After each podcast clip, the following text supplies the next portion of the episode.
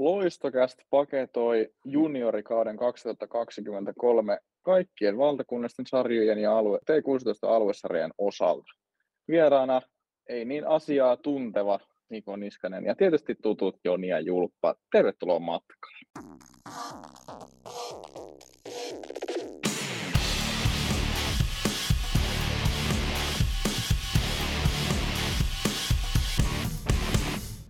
Ai että, sehän meni hienosti, ihan niin kuin meillä olisi kerrankin ammattilainen Julppa lauteella.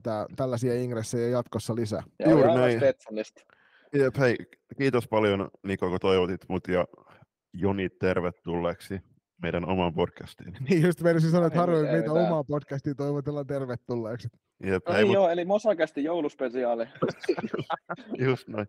Hei, mutta tosi kiva, että saatiin sut pitkästä aikaa mukaan tähän hommaan ja ei vähempää sen takia, että kyllähän toi T16 SM-sarjan ennakkostudiot oli ihan huikea kokemus varmasti meille, mutta myöskin todella monelle ihmiselle. Joo, ainakin tuossa mitä nyt kokoonilla sinne iso tervehdys vaan Kuutniemen perheelle, oli äärimmäisen lämmin kohtaaminen siellä. Ja näyttää siltä, että vähän ehkä etukäteen onnasteltiin sitä, että ei saada mitään suurta yleisöä sille, mutta siellä se 60 reiluun 100 ihmistä joka kerta pyöri matkassa mukana sen 2-3 tuntia, ja asiaa tuntui riittävän, ja hauskaa oli meillä kaikilla kolmella. Joo, ja siis kun pitää ottaa huomioon se, että mitä me tehtiin joku 6 liveä tai 6 ennakkostudio, niin niistä jokainen oli perjantai-iltana. Et se on kuvaavaa, että ihmiset oikeasti tuhlaa, tai no ei se ollut tuhlaamista. He investoi perjantai-illastaan 2,5 tuntia siihen, että keräännytään yhteen T16 SM-sarjan varten. Joo, ja mä tuossa sain siitä palautetta ja ehdottoman niin lämmittää se, sanoinkin sitten tälle kyseiselle palautteen antajalle, että kiitosta näistä sählyhommista, missä ainakin minä toimin, niin ei ihan hirveästi yleensä tuu. Niin se kyllä lämmitti, että sitä kiitosta tuli sitten tuon niin kuin ennakkostudioiden ja muutenkin tuon sarjan Instagramin pitämisen suhteen tuli todella paljon ja se oli kaikki lämminhenkistä, niin se kyllä lämmitti erityisesti. Tästä sitten se oli tuolla myöhemmin aiheena, mutta jokaiselle SM-sarjalle ensi kaudelle haasteena se, että laittakaa oma pystyyn, pistäkää ihmeessä Insta-tiliä tai mitä sitten TikTok-tiliä pystyy, ja sitä kautta pitäkää sitä omaa sarjaa hyvin näkyvillä, antakaa niille joukkueille sitä näkyvyyttä ja ennen kaikkea se helpottaa sen yhteistyökumppanin etsimistä aika paljonkin, kun sulla on joku ulkoinen kanava myös, missä se näkyy. Ja sitten sitä kautta, niin mä ainakin ihan selkeästi huomasin, että meillä oli lämpimämmät ja läheisemmät välit tosi monen muun joukkueen kanssa, siksi koska arkitekeminen oli paljon lähempänä. Joo, ehdottomasti kyllä sillä, että aina kun sitten ennakkostudioiden jälkeen seuraavana tai sitä seuraavana päivänä hallille pölähti, niin kyllä siellä oli lämpimiä kohtaamisia kaikkien joukkueiden kanssa, niin se oli kyllä tosi mukava huomata. Ei ole ennen ollut tuommoista noin läheistä tunnelmaa niin kuin muiden joukkueiden taustoja ja pelaajien muiden kanssa, niin tosi iso posi. Mm. Joo, ilman muuta ensi kaudella jokaiseen, no ainakin valtakunnalliseen junnusarjaan, omat IG-tilit. Toivottavasti saadaan jotain innokkaita ihmisiä niiden taakse, ja kyllä Loistokästä on ehdottomasti valmis myös niiden tilien ja sarjojen kanssa tekemään yhteistyötä. Että kyllähän toi on totta kai, T16 SM-sarja, niin on se myös tuonut meillekin lisänäkyvyyttä. Joo, aika paljonkin on lisännyt näkyvyyttä siinä suhteessa, varsinkin tässä playereiden aikana näki myöskin meidän seuraajamääristä Loistokästin puolella, että kyllä ihmiset löysivät sieltä näiden rinnakkaispostausten ja yhteistyön kautta niin paljon enemmän myös sinne meidän kanavalle, ja sehän on hienoa, että tämäkin meidän varsinainen päätuote kuitenkin Loistokästin puolelle saa sen isomman seuraajamäärän, joka on kuitenkin se, mitä me ennen kaikkea havitellaan ja halutaan sitten tehdä muun muassa tällaisia junnupaketointeja teille sinne kotioloihin kuunneltavaksi.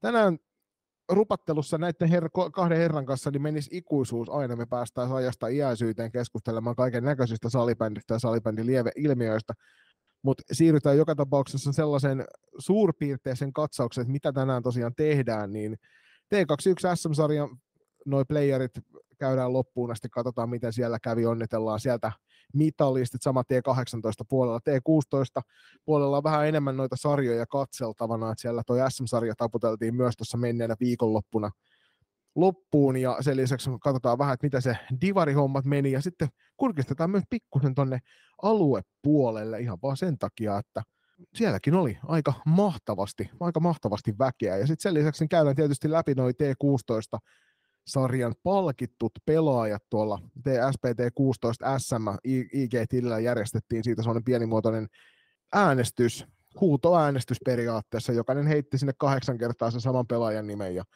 sitten Joni-poika meni ja laski ne paperille ja sitten laitettiin loppujen ulos tuossa ennen finaalia. Tai ensimmäisen finaalin jälkeen julkistettiin noin ja käydään ne palkintojen saajat läpi. Ja mikä oli kiva huomata, mä en tiedä huomasiko herrat, meille ainakin tuli Loistokästin puolelle, niin erään pelaajan kohdalla oli hyvinkin voimakas tunnereaktio siitä, että hänet valittiin T16 SM-sarjan All-Starsiin mukaan. Sain kyseisen videon itse omaan henkilökohtaisen Instagram direct-viestibokseen ja lämmitti. Kyllä se on hieno tuoda hyviä fiiliksiä niin kuin pelaajille. Kyllä, siis joo, täsmälleen samaa mieltä ja varmasti tuonkin palkinnon arvoa näiden pelaajien silmissä nostaa se, että kyseessä on kuitenkin kanssapelaajien ja valmentajien niin kuin äänestämä palkinto ja tässä tapauksessa, en tiedä, siis tietysti jokaisesta joukkueesta kuitenkin vähintään yksi valmentaja vastaili. Ihan kaikista joukkueista ei saanut valmentajan vastauksia, mutta kaikista joukkueista saatiin vastauksia kyllä vähintään jossain niin kuin nyt tämä pelaaja- tai toimihenkilöpuolelta sitten tuolla. Siellä nimenomaan äsken mainitussa huutoäänestyksessä sitten siellä meidän Instagram-postauksen alla. Yes.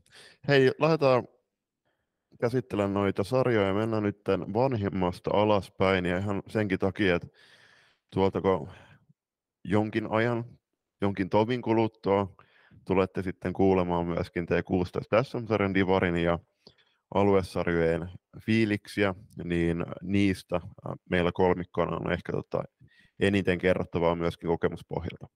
Hienot pudotuspelit nähtiin T21 SM-sarjassa. Tämä on itse asiassa ainut SM-sarja, missä meillä ei ollut valmentajina osa-aikaa arpaa. Että myöskään Niskasen Niko ei sinne asti ehtinyt, vaikka tuntuu joka muussa paikassa valmentamaan tällä kaudella.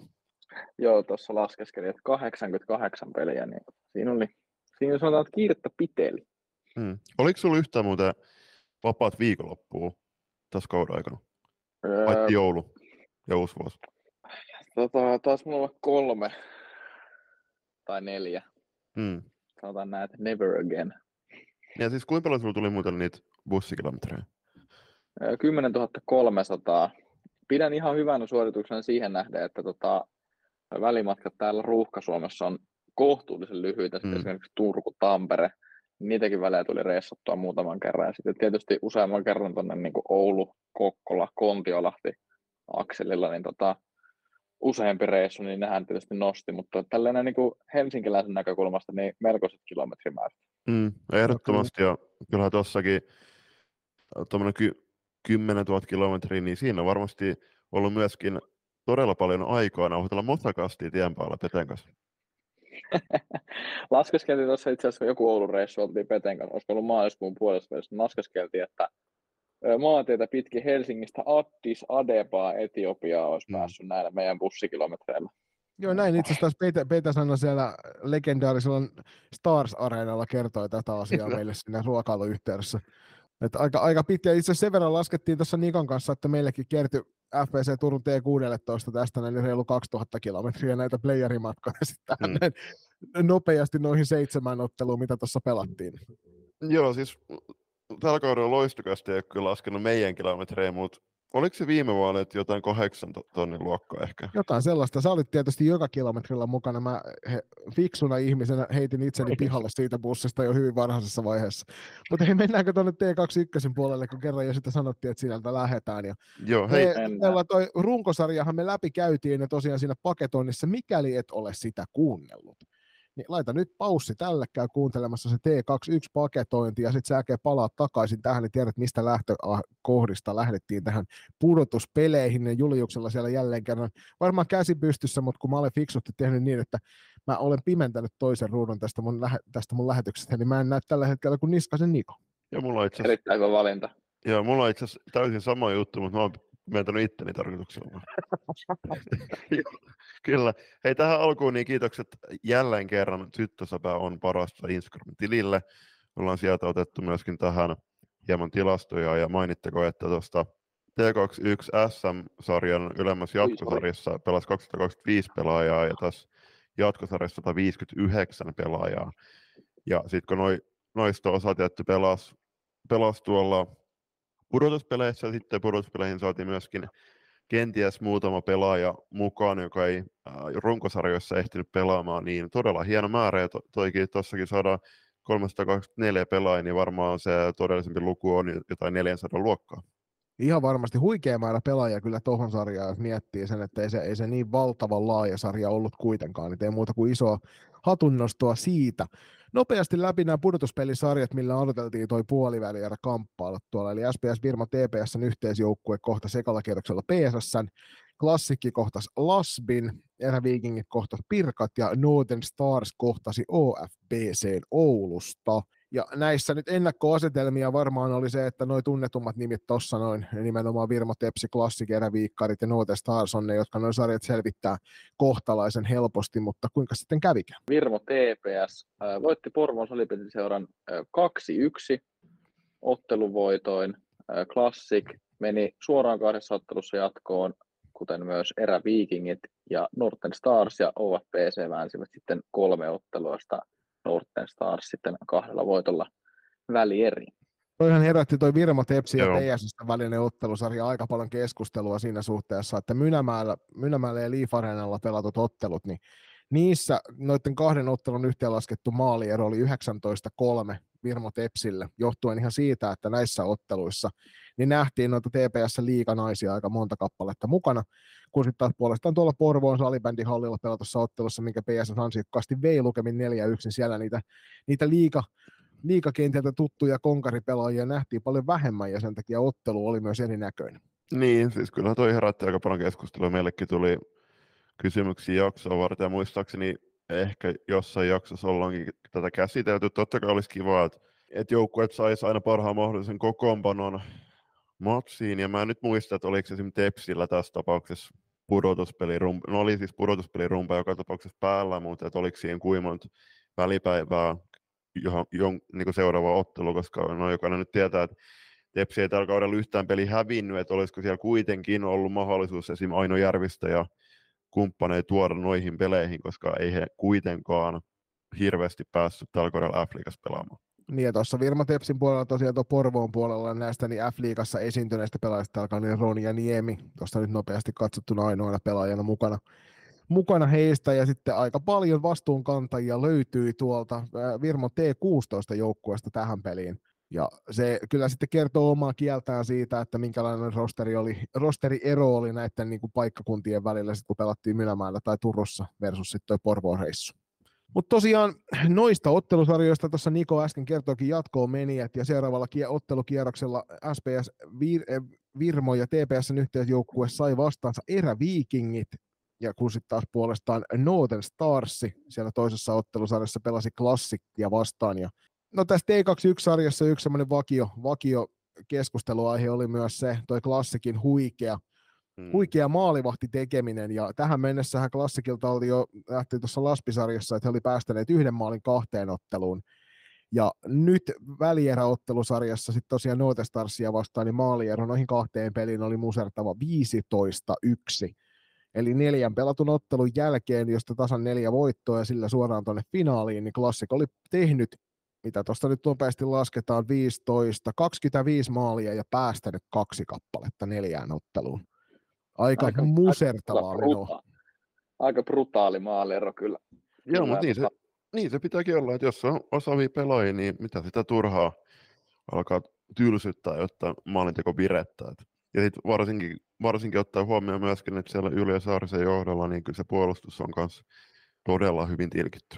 Ja Klassik, joka tällä kaudella kyllä jälleen kerran näytti sen, että on todella kovaa luuta joka ikisessä junnusarjassa. Veivät värisuoran ottaen joka ikisestä juniorisarjasta ainakin vähintään sen mitali. Toinen välieräsarja oli Eräviikingit, SPS Virmo TPS, kuten tuossa äsken sanoin. Ja nämä otteluvoitot meni suoraan lukemin 2-0 Erville, mutta todella tiukkojen kamppailujen jälkeen ensimmäisessä ottelussa niin Ervi voitti 2-0 Mosahallilla. Ja sitten siitä seuraavana päivänä kohdattiin Mynämäen Hani Hallilla, ja siellä Eräviikingit vei voiton lukemin 1-2. Eli pienin mahdollinen ero, mikä tuossa nyt voi olla, jos mietitään, että 2 ottelua pelattiin ja 4-1 meni maalit Ervillä, eli sinällään ihan oikeutettu jatkoon meni ja tuosta sarjasta ja FPF Virmalla jäi tosiaan sitten tuolla maalinteosta kiinni toi homma aika vahvasti. Joo, mä olin katsomassa sitä Ervin kotipeliä Mosa Hallilla, terveisiä vaan Oliverille, Valtterille sekä Jesperille, kiitoksia paljon seurasta ja tuli myöskin Kim Selström tavattua ihan kasvotustensa meidän nauhoituksen jälkeen. Oli kyllä mukavaa huomata, että no sieltä F-liigan pronssiottelusta suoraan Ervin junnuikäiset pelaajat tuli sitten pelaamaan toista 3x20 minuutin peliä putkeen samalla päivällä, eli tuohon pronssimotsiin, ja siellä oli muun muassa Taru Nurman kumppaneineen, niin hyvin piti ääntä, oli siellä Mirva Laitistakin. Et siellä oli muistaakseni Ervin, oliko se joukkue ilta sitten sen jälkeen, niin siellä oli tosi hieno tunnelma, että rummut pärisi. Pieni pettymys oli, että olisiko ollut kyseessä perjantai vai lauantai-ilta, niin tosi vähän porukka oli valitettavasti mahtunut Mosahallilla, mutta kaiken kaikkiaan niin Ervi ihan ansaitusti tuosta finaaliin, koska niin kuin Joni vähän sanoikin, niin Virmolla oli tosi paljon maalintekovaikeuksia tuossa. Ja tietty se, että Virmolla niin se on kuitenkin myöskin vähän riippuvainen siitä, että tästä T21-ikäluokasta, että kuinka paljon ne saa pelaajia Tepsiltä, että kuinka terävä se kärki sitten on. Vaikka hyviä pelaajia löytyy omasta takaa paljon, niin kyllä se ero on suuri F-liiga-pelaaja ja junioripelaajan välillä. Kyllä. Eli tästä toisin sanoen, niin SPS Virmo Tepsi sitten tuonne pronssiotteluun Northern Starsia vastaan. Oliko sulla, Niko, tähän väliin vielä jotain sanottavaa? No, ihan rehellisesti sanottuna, niin en ole ihan hirveästi T21-sarjaa ehtinyt tässä seuraamaan. Varmasti myös osittain noiden omien kiireiden osalta. Että muistan, meillä taisi olla T18 joku playoff-peli ennen sitä toista T21-välierää, mutta en sitten jaksanut enää kyllä jäädä katsomaan. Kävin kotona ja lähdin sitten muuta illanviettoa. Hirveästi T21-sarjaa kyllä tänä keväänä ehtinyt katselemaan. Annettaako se sulle anteeksi, kun sulla oli tosiaan 2/3 noista SM-sarjoista hallussa? Kiitos. Hyvä. Hienosti. Hei, hienoa. No, mulla on vähän enemmän annettavaa näissä 2 jälkimmäisessä. Kyllä, mutta hei, tähän voitaisiin heittää keskustelutopikiksi nyt se, että mulla tuli itse asiassa kommentti siitä, että kun nyt toi finaalisarja, spoilerivaroitus, siinä pelasi Classic Erävikingit, niin mulla tuli koodi, että ihmeteltiin, että miksi nuo ottelut Salibändi TV:ssä maksullisia, niin mun mielestä siinä ei mitään ihmettelemisen aihetta. Totta kai siis seura itse hinnoittelee tarjoamansa tuotteen, ja on se nyt vähän nihkeet, että jos sä menet sinne hallille katsoa sitä peliä, niin sä todennäköisesti ostat kuitenkin kahvia sieltä, maksat ehkä sen matsilipun, niin miksi sä teet sitä samaa Salibändi TV:n kautta, koska siellä on laadukas striimi tarjolla ja taisi jokaisessa ottelussa myöskin selostus olla, niin todellakin se on hieno varainkeromahis. Mä kävin itse asiassa tässä kevään mittaan tosi paljon keskustelua. Tietysti meillä oli striimitiimi mukana meidän playeripeleissä. Ulkopuolinen striimitiimi hoitamassa nuo hommat, niin heidän kanssaan juttelin paljon. Ja esimerkiksi koripallon puolella tämä asia on hyväksytty jo vuosia sitten, että seurat käyttää myös striimiä varainkeruun välineenä, koska sinne voidaan hankkia sponsoreita, jotka on paljon mielekkäämmin maksamassa sitä summaa sponsoroinnista, kun heidän nimensä näkyy vaikkapa 500 ihmiselle sen ottelun aikana. Mä näen sen ihan normaalina. Me maksetaan jo F-liigasta tietty summa, että me nähdään niitä pelejä ruudun välityksellä. Näihin ehkä jonkinnäköinen kausihinta, pudotuspelihinta, joku tämmöinen varmaan jossain vaiheessa tulee, tai sitten joku sähly-tv-passi, jolla pystyy sitten katsomaan vähän vapaammin otteluita. Ottelukohtainen hinnoittelu on aina vähän nihkeämpää, mutta mä oon ihan samaa mieltä siitä, että jos 3,90 taitaa olla minimihinta, niin 3,90 laatusalipään, niin katsomisesta ei ole kyllä mikään hirvittävä hinta maksaa toivottavasti kenellekään. Ja ymmärrän sen, että jos se jollakin on kynnyskysymys, se hinta siinä itsessään, mutta sitten täytyy miettiä sitä, että missä ne omat prioriteetit kulkee. Että jos ei ole valmis sitä 4-5 euroa maksamaan sitä huippujuniorisalibändistä, niin sitten kannattaa ehkä selviytyä paikan päälle. Niin ja sitten kun esimerkiksi Blackboxista kuitenkin sit niin kun ottelutapahtuman järjestäminen varmasti maksaa aika paljon, tai voisin kuvitella, ja sitten ylipäätään niin kun laadukkaan striimin tekeminen. Ja sitten kun mietitään T21-sarjaa, niin siellä on semmoinen karkeasti arvioituna parhaimmillaan 80% liigapelaajia. Niin se on melkein kun menisit liigapeliin, niin miksi et maksaisi sit siitä sitä 3,90, 4,90, 5,90, että niinku kyllä tuommoiset niinku hyvät pelit vaatii arvoisensa striimiä ja arvoisensa striimi vaatii arvoisensa hinnan. Niin, juu, ehdottomasti ja kuitenkin tämä teki 21 SM-sarja, niin siinäkin, kuten kaikissa muissakin SM-sarjoissa, niin tietyllä ikäluokalla loppuu junnuura, tietty ikäluokka siirtyy ikäluokasta toiseen, niin siellä on esimerkiksi normaali johon F-liigan runkosarjaotteluun verrattuna nähtävissä todella paljon enemmän tunnetta ja tilanteita, ja varmasti mä annan viihtyvyystakun noihin pudotuspeleihin vääntöihin ihan koska vaan. Niin, mä voin ainakin omakohtaisesti sanoa, että meillä oli sen verran ammattitaitoinen F-liigapelejä tällä kaudella useamman 10 striimannutta herrasmiestä ja toki Julius siellä selostuspallilla, niin kyllä siitä mieluusti jo maksaa sitten sille striimitiimillekin. Et se on ihan sitten, mitä seurataan joukkue itse sopii siellä omalla kotikonnuillaan, että kuka sen hoitaa ja millä tavalla se maksu kulkee, niin se on sitten siitä kiinni, mutta kyllä mä laadukkaasta tekemisestä mielelläni roponi annan. Sen sijaan, että katselen jotain rupuista kännykällä kuvattua YouTube- tai SolidSport-striimiä ja SolidSport-luojan kiitos ilmeisesti poistuu nyt kaikilla kuitenkin käytöstä ensi kauteen mennessä. Kyllä. Ja sitten tämä striimikeskustelu, jos ei Nikolla ollut jotain heittää tähän, niin tämä striimikeskustelu, niin mä toivon, että ensi kaudella niin jokaiset junnusarjat niin striimottaisi johonkin palveluun. No siis Salipäni TV ehdottomasti toiveen olisi se, koska on se nyt vähän hassua, että siellä joku joukkue tulee, vaikka ei olisi siis vastuuturnausjoukkue, niin tulee trimmamaan oman joukkueensa ottelut, ja sitten siellä saattaa olla esimerkiksi 8 muuta maksia striimata. Ja sitten niitä otteluja, no meidän valmentajat ja pelaajat, niin pitää sitten kissojen ja koirien kanssa settiä. Mä toivon, että ensi kaudella saataisiin semmoinen muutos tähän aikaan, että olisi sarjakohtaisia näitä striimipasseja.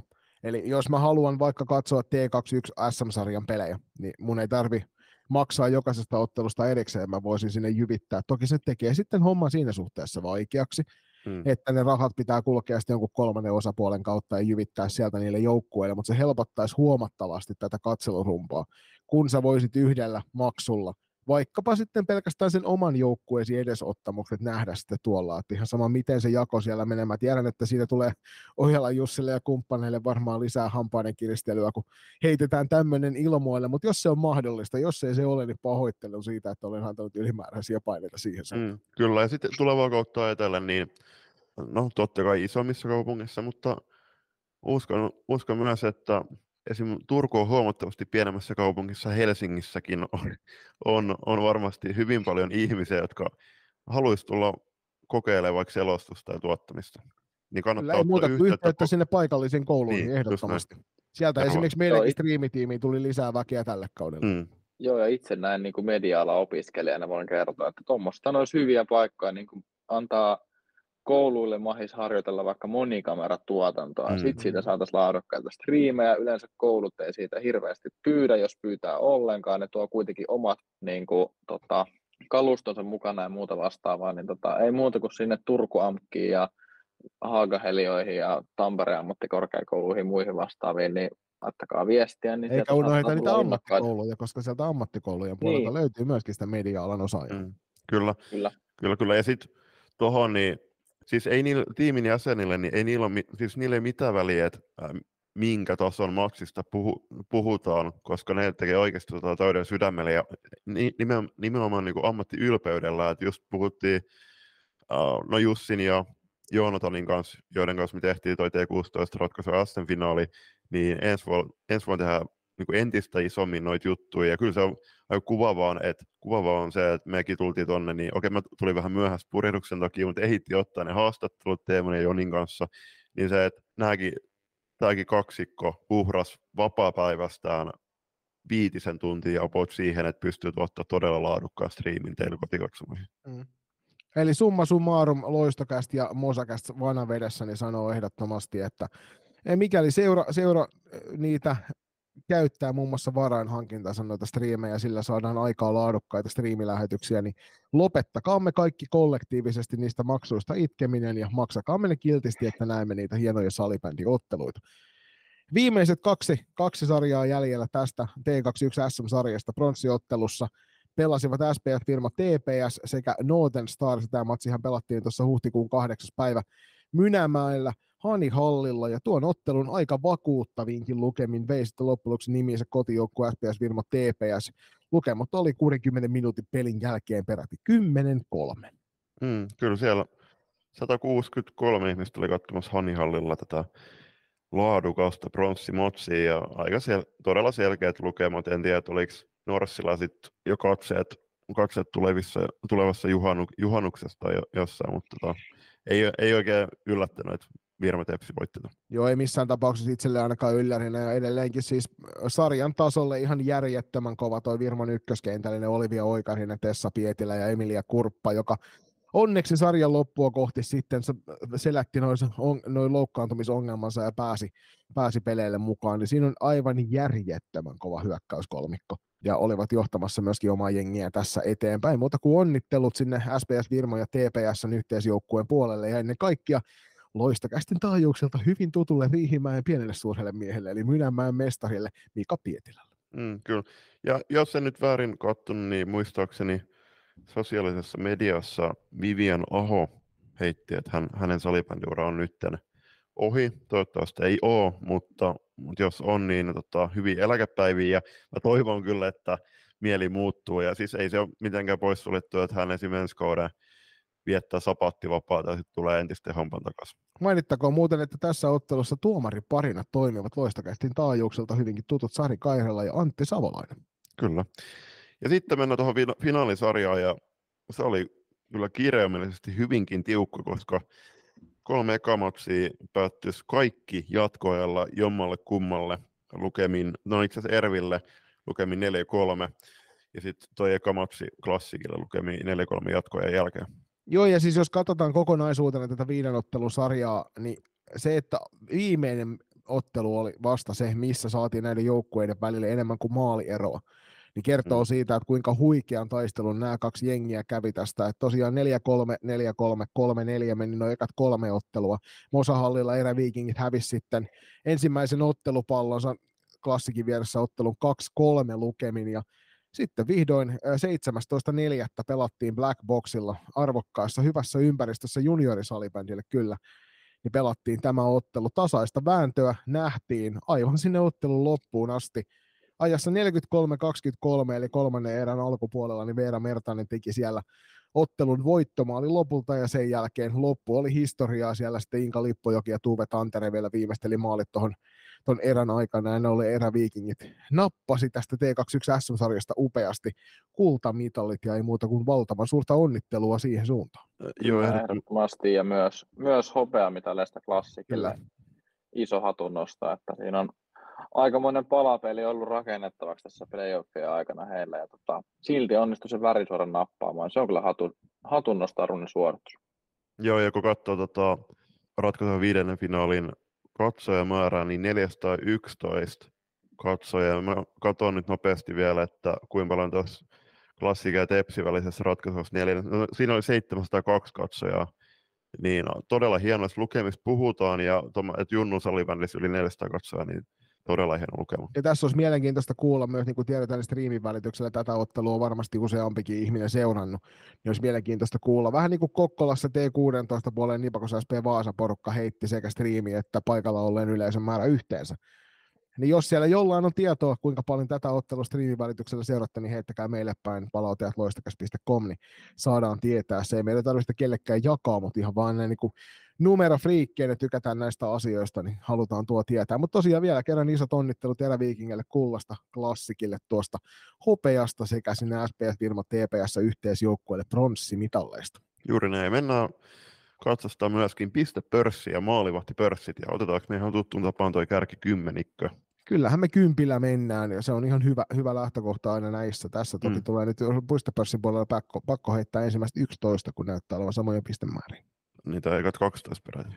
Sieltä Matilo Rytkönen Ervistä voitti playereiden pistepörssi 9 matsia 6+4, toisen tuli Inka Lippojoki, sama ottelumäärä 6+3 tehoilla, kolmantena OFBC:n ja Loistakästin kummikuuntelijana tunnettu Jemina Haikonen 3 matsia 4+4, neljäntenä Klassikin Liisa Kaihua 9 matsia 3+5, viidentenä SPS Virmonen TPS:n Olivia Oikarinen 4 matsia 6+1, kuudentena klassiin Viola Pennanen, jonka junnu-ura taisi tähän kautta nyt päättyy. Onnittelut Violalle huikeasta junnu-urasta, 8 matsia 6+1.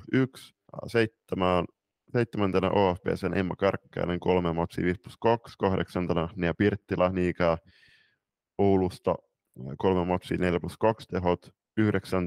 Northern Starsin Jasmine Hammarberg, 5 matsia 3+3. 10. Klassikin Jasmin Rautanen, 9 matsia 3+3.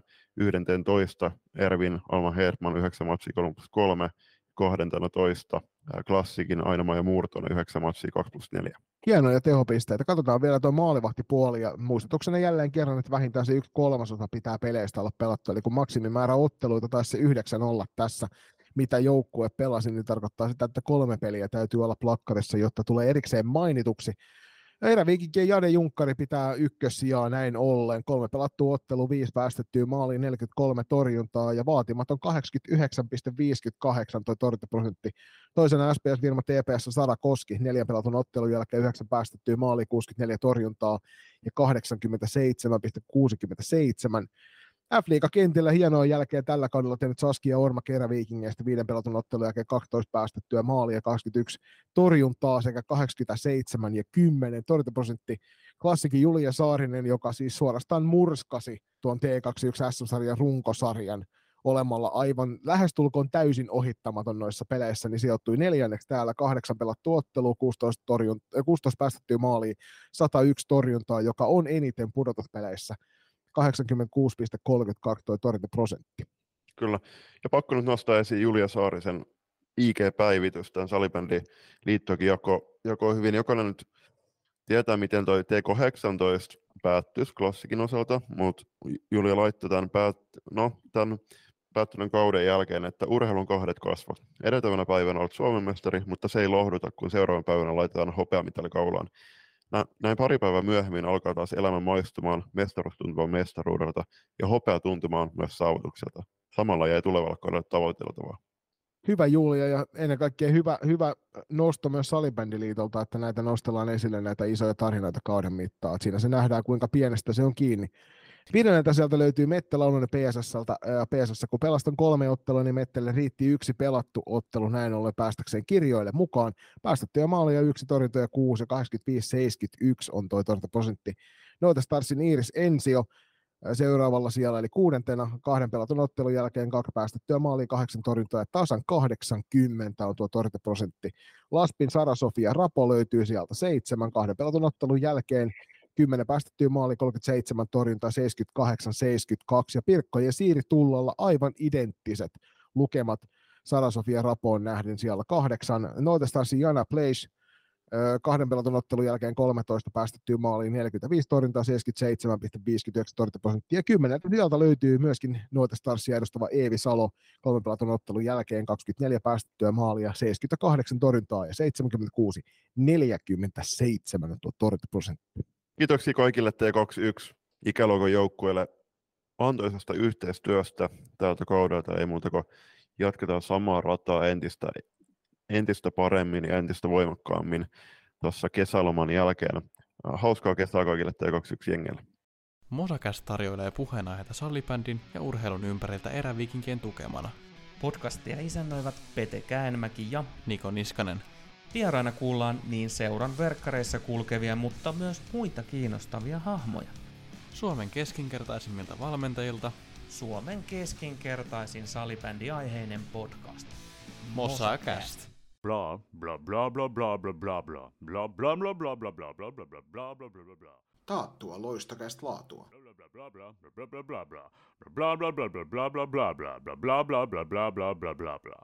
Siirtykäämme sitten T18 SM-sarjan pudotuspelien ääreen ja voin sanoa, että nyt mulla on vähän enemmän annettavaa. No luoja kiitos. Äsken tuntui menevän vähän niin kuin mun ja Julpan väliseksi dialogiksi tuo keskustelu. Eli toisin sanoen nyt voidaan tehdä silleen, että mä ja Joni poistutaan nyt puoleksi tunniksi ehkä tästä linjasta. Niko vetää monologina tänne.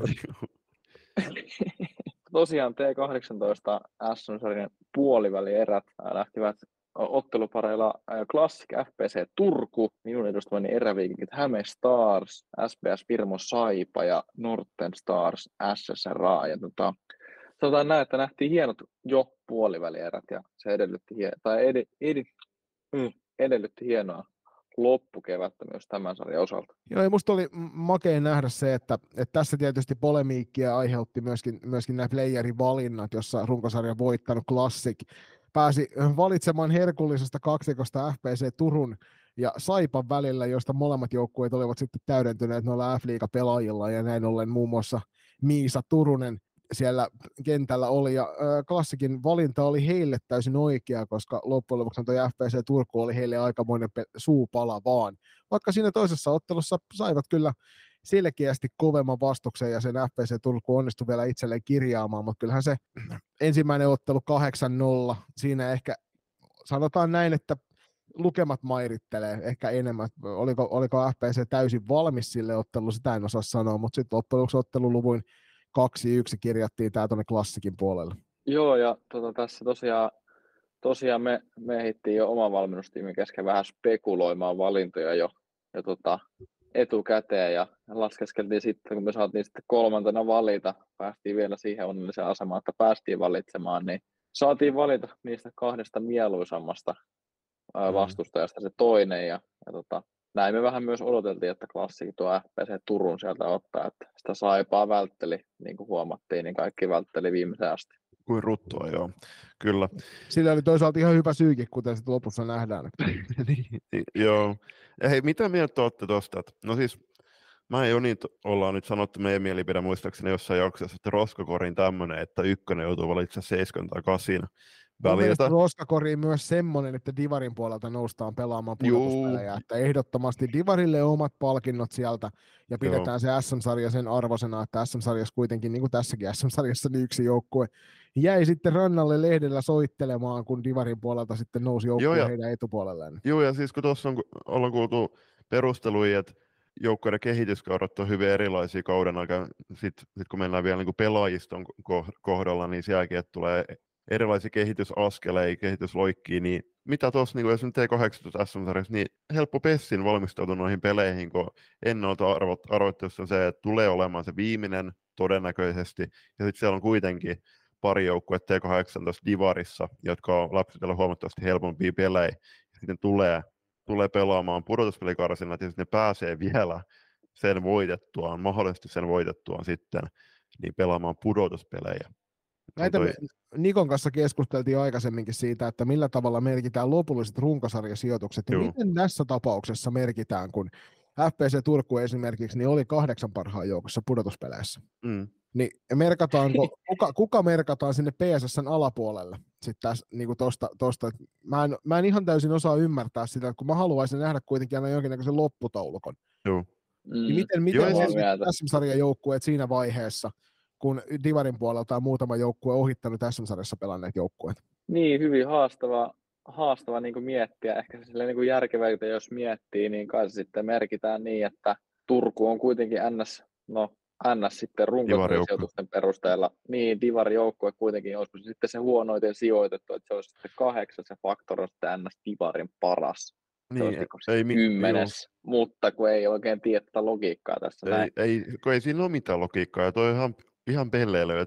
Nuori-Suomi-säännöt, niin okei, ne oli silloin joskus ihan hyviä, mutta kyseessä kuitenkin kilpaurheilu, niin sulla on ollut se, mitä 10 ottelua mahdollista silloin SM-karsinnoissa saavuttaa se SM-sarjapaikka. Jos et ole onnistunut silloin, niin voi, sit vaan Divariin, ja sit kuitenkin onhan tämä nyt huomattavasti parempi systeemi, jolloin nämä SM-karsinnat, kun ne on ollut sit monta kautta sillä, että jos sä et ole yhteen viikonloppuun onnistunut, niin sitten sun mahdollisuudet on mennyt.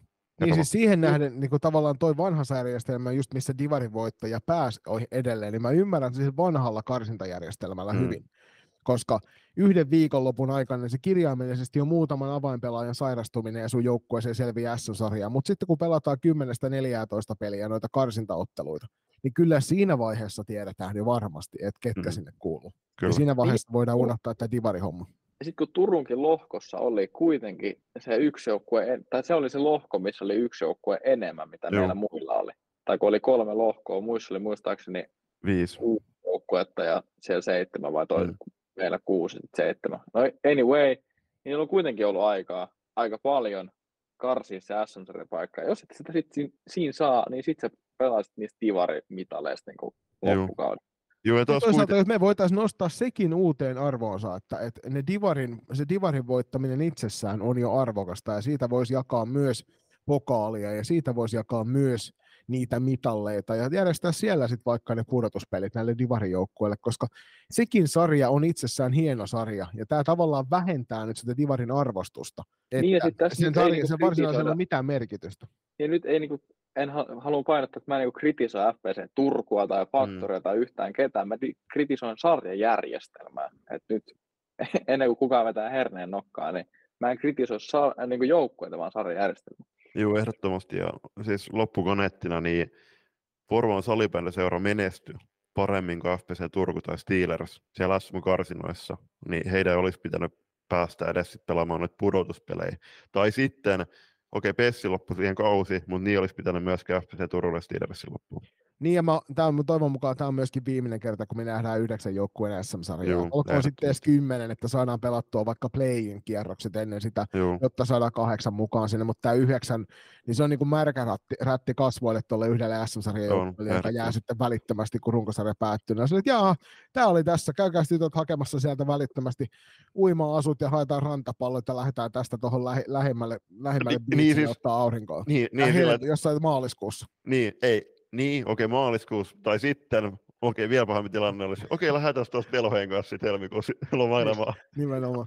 Mut jo, hei, niinku, mitään pois ottamatta näiltä joukkueilta, niin sarjajärjestelmässä on nyt kehittämisen varaa, kyllä, kun ollaan siirrytty uuteen karsintajärjestelmään. Siis toki pelaajamäärä, mikä on, ja mitä me ollaan kuultu T18 SM-sarjan tulevaisuudesta niin todella huolestuttavia juttuja, mutta posi, okei, mä unohdin sanoa siinä loistikasti LC35 posin siitä, että sehän olisi niinku hyvä, että tulisi niitä alueellisia ylialueellisia myös T18. Sitä ollaan toivon mukaan niitä saadaan. Kyllä, mutta sitten tähän niin, okei, ihannetilanteessa ainakin T21 olisi sillään, että okei, siellä olisi se divari, ja sitten kun näiden joukkueiden pelaajatilanne olisi kuitenkin hyvä, myös niin kuin tulevaa kautta silmällä pitäen, niin sitten tyylin divarin voittanut joukkue lunastaisi paikan seuraavan kauden SM-sarjaan. Siitä voisi hyvin antaa, että jos pokkaat sen kirkkaimman mitalle, niin tämä voisi olla hyvin semmoinen asia, mutta sitten toisaalta meillä pitäisi olla myöskin SM-sarjan joukkueelle sama niin, vastaava systeemi. Niin et mehän kokeiltiin näitä periytyviä SM-sarjapaikkoja tuossa, mutta kun kylmä tosiasia on se, että pelaajamäärät on niin pieniä, että otetaan jo nyt vaikka T16 SM-sarjassa kultaa voittanut niin paljon kuin SP Vaasan yhteisjoukkue, niin mikäli siellä tapahtuu yhtään isompia heilahduksia sen joukkueen kanssa, niin ensi kaudella ei välttämättä ole, niin kuin SM-sarja ei välttämättä ole se, missä he pelaa. Et kun me ei voida koskaan tietää, koska tyttösalibändin puolella ne harrastajamäärät vaihtelee ikävuosittain niin paljon. Et jollakin on tosi vahva 7-ikäluokka ja sen kautta he pystyvät vetämään hyvän kauden ja sitten voi olla, että kaseja on vähemmän ja sen takia yhtäkkiä ollaan sitten pulassa, kun ysit tulee mukaan siihen nyt ensi kaudelle. Niin tämä on sama näissä kaikissa ikäluokissa ja sen takia niin kuin periytyvät paikat ei tule onnistumaan. Ja siksi ehkä vaikka divarin voitosta jotain hyvää pitäisi muutakin ehkä saada kuin se kultamitalli. Niin se, että SM-sarjapaikan saat valmiiksi, se tuntuu vähän vaaralliselta, mutta ehkä siihen voit laittaa jonkun arvontakoriin sitten noston vaikka, että ensi kaudella niin kun voitat divarin, niin pääset SM-sarjan 4 parhaan joukkueen kanssa sitten sinne ylempään arvontakoriin seuraavalle kierrokselle. Hyvältä kuulostaa. Nyt vastataan sen sun kysymykseen, minkälaisen asemaan Klassik joutuu runkosarjaa joutuessaan valitsemaan näistä kahdesta, eikä saa valita sitten omaa mieluisinta vastustajaa sieltä 5-8. Niin sanotaan näin suoraan ja rumasti ihan bullshittia, että kyllä niin kuin pitäisi pystyä samanlailla valitsemaan kuin esimerkiksi F-liigassa, että tarjotaan, niin kuin, jos halutaan junnusarjojen niin kuin arvostus, niin siitä pitäisikö mun mielestä valita vapaasti. Joo, tästä oli paljon keskustelua ja ehdottoman samaa mieltä siitä, että jos sä sen runkosarjan voitat, siitä pitää itsessään jo saada palkinto. Ja nyt tuntuu tästä T18-sarjasta Klassikin ei varsinkin saanut siitä palkintoa itselleen siitä voitosta, vaan pikemminkin päinvastoin. Joo, ja siis okei, toki Klassikin tilanteessa, niin Klassikin mestaruus, sen pystyy lukemaan viime kesän lehdistä, niin kuin oikeasti, jos niin kuin olla rehellisesti. Mutta sitten jos kyseessä olisi joku toinen, vähän heikompi runkosarjan voittanut, niin se olisi tehty vähän erilainen, mutta kyllä tässä on niinku ihan periaatteenkin vuoksi, niin mä olisin toivonut, että Klassikko olisi pystynyt valitsemaan vaikka sijoilta 5 tai 6. Mutta Tai ennen kuin me karataan syvemmälle tähänkään kaninkoloon, niin mennään tuonne seuraavaan sarjaan, jossa vastakkain oli sitten Nikon edustama Eräviikinkit ja Hämestars. Ja Nikon, nyt sä voit kertoa meille vähän tarkemmin, että miten tämä kimuranttisarja loppujen lopuksi kääntyi teille. No, sarjahan päättyi niin, että suoraan 2 voitolla päästiin välieriin. Ja meille oli aika selkeä valinta loppujen lopuksi Hämestars, vaikka runkosarjassa meillä oli todella vaikeaa heitä vastaan. Ja he on vähän semmoinen joukkue, että ei välttämättä pelityyli ole niin kuin optimi meille, mutta sitten loppujen lopuksi näistä mahdollisista joukkueista, mitä nyt niin kuin spekuloitiin tuossa, että mitä meille sitten jää valittavaksi, niin kyllä tämä oli se niin kuin vähiten ikävä, sanoisin näin. Ja onnistuttiin sitten siinä ekassa kotipelissä aika ihan ok, voitettiin 6-1 se.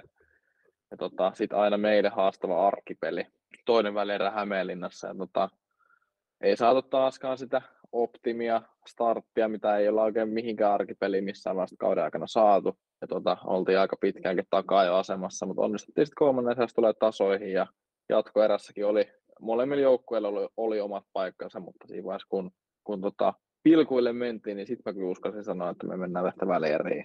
Ja näin siinä sitten myös kävi, ja 2-0 tästä jatkoa.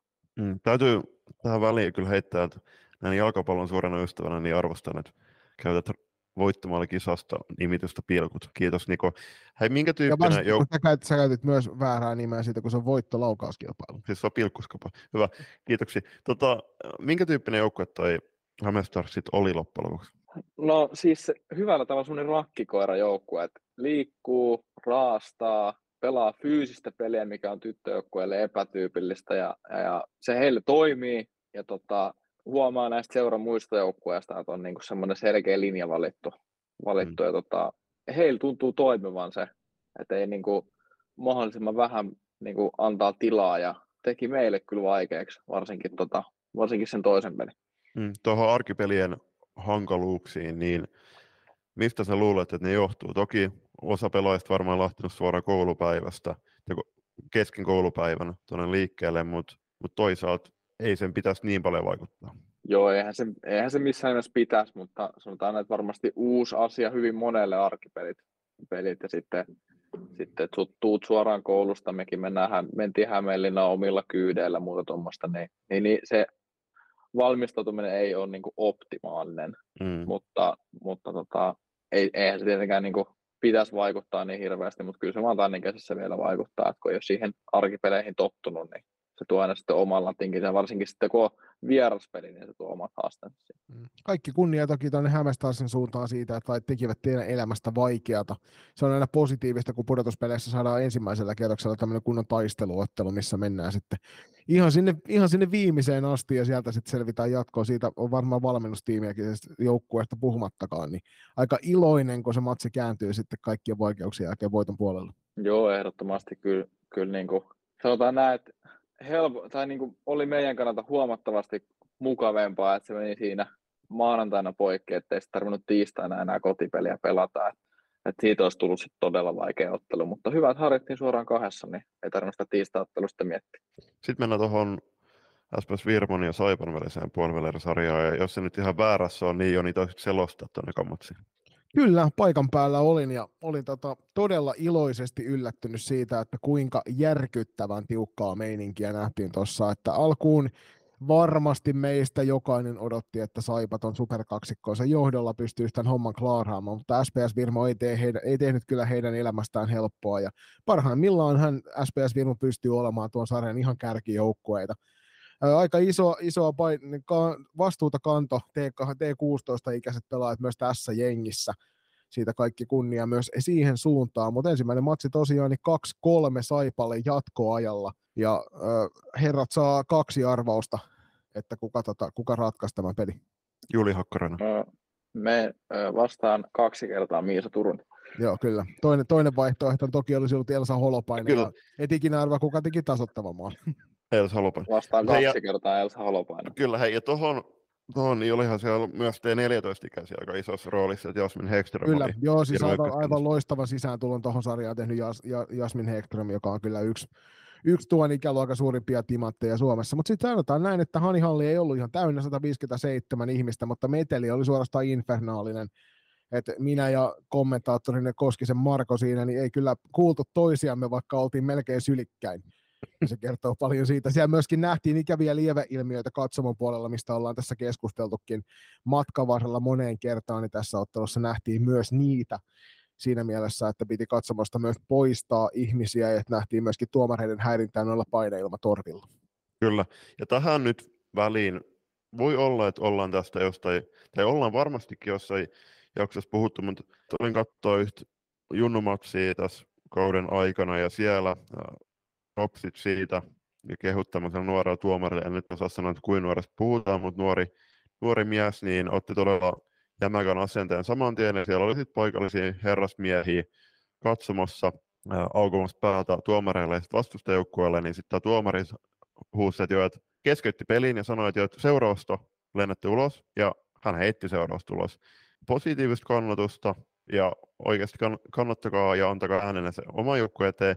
Ja toki tähän niin Twitterissä, ja muun muassa Tepsin ja Nokian KRP-välisestä todella jännittävästä finaalisarjassa, missä toki toivon, että TPS voittaa Suomen mestaruuden, niin sanon sen, että siinä Twitterissä nostettiin esille, että te voitte lähteä huudot, että ne ei kuulu missään nimessä mukaan katsomokulttuuriin, niin todellakin kuuluu.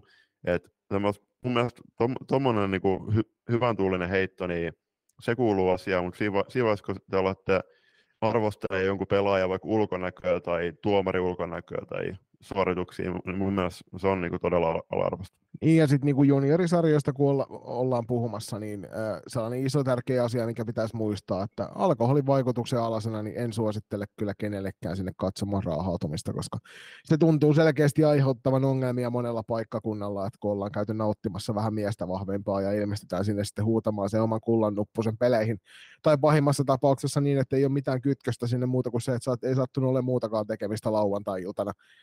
Niin se ei ole hyvä yhtälö, kun puhutaan alaikäisistä. Joo, ehdottomasti, ja tämmöinen te voitte lähteä, niin näähän on kuitenkin sitten vielä kuitenkin aika semmoisia niin kuin asiallisia verrattuna hyvin moneen muuhun, mitä esimerkiksi tällä kaudella kuullut tuolla katsomoissa, kun on ollut valmentajana tai ihan vaikka katsojankin roolissa. Niin tämmöinen te voitte lähteä YMS, niin sehän on vaan semmoista niin kuin, miten se nyt sanoisi, ystävällistä semmoista kettuilua tai semmoista. Juu, ja nyt itse asiassa kun asian äärellä ollaan tässä, niin nostetaan esille semmoinen, että meille tuli tuossa taannoin aika huolestunut yhteydenotto siitä, että millä tavalla tuolla kentillä käyttäytyy pelaajat toisiaan kohtaan. Ja käytän tässä nyt ihan suoraan sitten suorasanaisesti sen, lähes sanasta sanaan, minkä muistan, mitä minulle puhelimessa kerrottiin. Eli oli ollut naispuolinen tai tyttöpelaaja poikajoukkueessa. Ja ottelun jälkeisessä kättelytilanteessa niin vastustajajoukkueen pelaajista yksi oli uhannut tulla illalla hotellihuoneeseen, ja seksuaalisesta väkivallasta oli puhetta siinä samalla. Ja nyt mä toivon, että mikäli mitään tällaista ikinä kuulette oman joukkueen tekemän, niin te ette anna minkään armon käydä oikeudesta siinä hetkessä, koska väkivallalla uhkailu millään tasolla noissa hetkissä, ei junioritasolla eikä edes aikuistasolla, niin on millään muotoa hyväksyttävää. Kaikki tämmöinen turha, sanon ihan suoraan, että paskan jauhanta, niin voidaan unohtaa tuolta kenttien lailla. Mikäli teidän joukkueenne ei osaa käyttäytyä, niin teidän joukkueelle ei ole mitään asiaa kentällä. Joo, tämä on samaa mieltä, että jos mun joukkueessa jotain vastaavaa ikinä tapahtuu, niin sanotaan näin, että seuraukset on sitten semmoista, se tuntuu. Mä en niin katsele tuommoisen sitten niin alkuunkaan. Just näin, siis täysin samaa mieltä. Ja tuossa, kun valmentajan pyritään luomaan se turvallinen ympäristö pelaajille, niin se, että tuossa vaiheessa niin ei toi todellakaan mikään turvallinen ympäristö pelaajalle pelata sitä ottelua. Ja varmasti tuommoisen kommentin jälkeen niin ei toi ole siis todella tökerää käytöstä. Ja mun mielestä tuossa, että mä toivon, että toi olisi mennyt kuitenkin myöskin tämän vastapuolen seuran tietoisuuteen. Mä en tiedä, onko mennyt, mutta siinä vaiheessa ei seura olisi voinut mitään muuta tehdä kuin puuttua siihen asiaan. Joo, ja sitten tämä pitäisi ehdottomasti mun mielestä, niin täytyy viedä sinne otteluvalvojan puolelle, ja mikäli siinä nyt on luultavasti ainakin se yksi ihminen, asianomaiset molemmin puolin, niin on kuulleet sen asian, niin siinä tapauksessa langettaa sitten koko kauden mittaista pelikieltoa vaan tällaiselle kyseiselle nyt hyvin suurilla heittomerkeillä herrasmiehelle, joka kehtaa tällaisia suustaan päästä. Se on ihan sama, kuinka paha mieli sulla on. Niin ikinä ei ole oikeutettua uhkailla toisiaan väkivallalla. Joo. Ja siis tuommoisen kommentinkin jälkeen, niin mä toivon, että tämä pelaajakin on herännyt, joka siis tämän heiton heitti. Että on herännyt myöskin vähän pohtimaan, että hänellä on selkeästi todella paha olla itsellä. Että siinä vaiheessa niin kannattaa hakea ammattiapua. Ja samalla myös avoin pyyntö joka ikiselle toimijalle, joka tätä kuuntelee. Että nostakaa nämä asiat voimakkaasti esille. No, kaikki kiusaustilanteet siellä oman joukkueen sisällä, muiden joukkueiden välillä, ihan sama mikä se on, niin nostakaa ne rohkeasti esille ja käykää ne keskustelut hyvissä ajoin.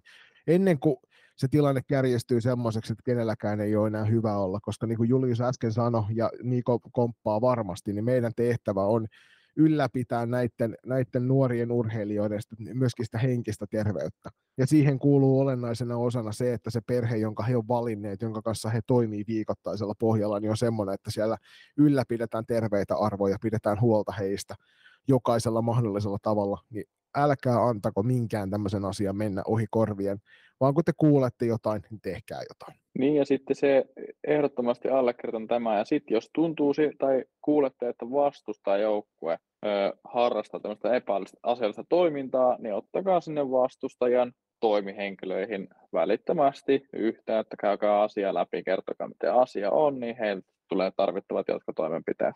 Niin uskaltakaa myös ihan rohkeasti ottaa näitä asioita esille, koska jos sitä kissaa ei ikinä nosteta pöydälle, niin tämä ei ikinä lopu. Mutta nyt siirrytään eteenpäin tässä sarjassa. Se on hyvä, kun meillä tulee näitä tällaisia välikeskusteluita. Ja se on toisaalta näiden sarjojen kannalta ja myöskin niin kuin yleisen hyvinvoinnin kannalta tärkeää, että niitä nostellaan esille.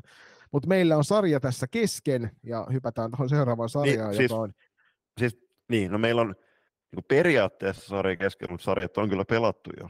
On, mutta meillä tässä on sarja kesken. Eli seuraava ottelusarja puolivälijärissä oli Note Starsin ja rankkojen välillä. Tämä ottelusarja meni myöskin suoraan kahdessa ottelussa, ja itse asiassa Rankatankat antoi ensimmäisessä ottelussa numeraalisesti parempaa vastusta omalta puoleltaan. Ottelut päättyi 6 ja 5 maalin erolle Northern Starsille, eli 18-7 kaiken kaikkiaan oli tuo maaliero heidän puolelleen selkeästi 2-0 voitoilla tästä jatkoon. Ja, Niko, miten toi ottelusarja, oliko ennalta arvattavissa, että Northern Stars nimenomaan hoitelee tämän sarjan noin helposti?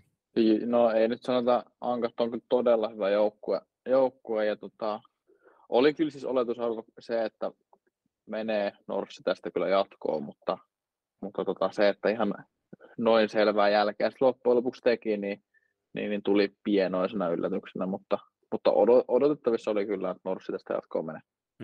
Ja eikö tuossa meidän Divari-paketoinnissa lohko B:ssä, niin muistaakseni Turusen Ville antoi vähän viestiä, vai olisiko ollut sitten tähän T18 SM-sarjan paketointiin, tuli sitten terveisiä seurauta, että he oli kuitenkin panostanut, ottanut selkeäksi ykköstavoitteeksi ja sitten tässä T21 ja naisten divari välillä nimenomaan ton divari nousun, niin se ehkä saattoi myös näkyä näissäkin peleissä vielä osittain. Se on hyvin mahdollista.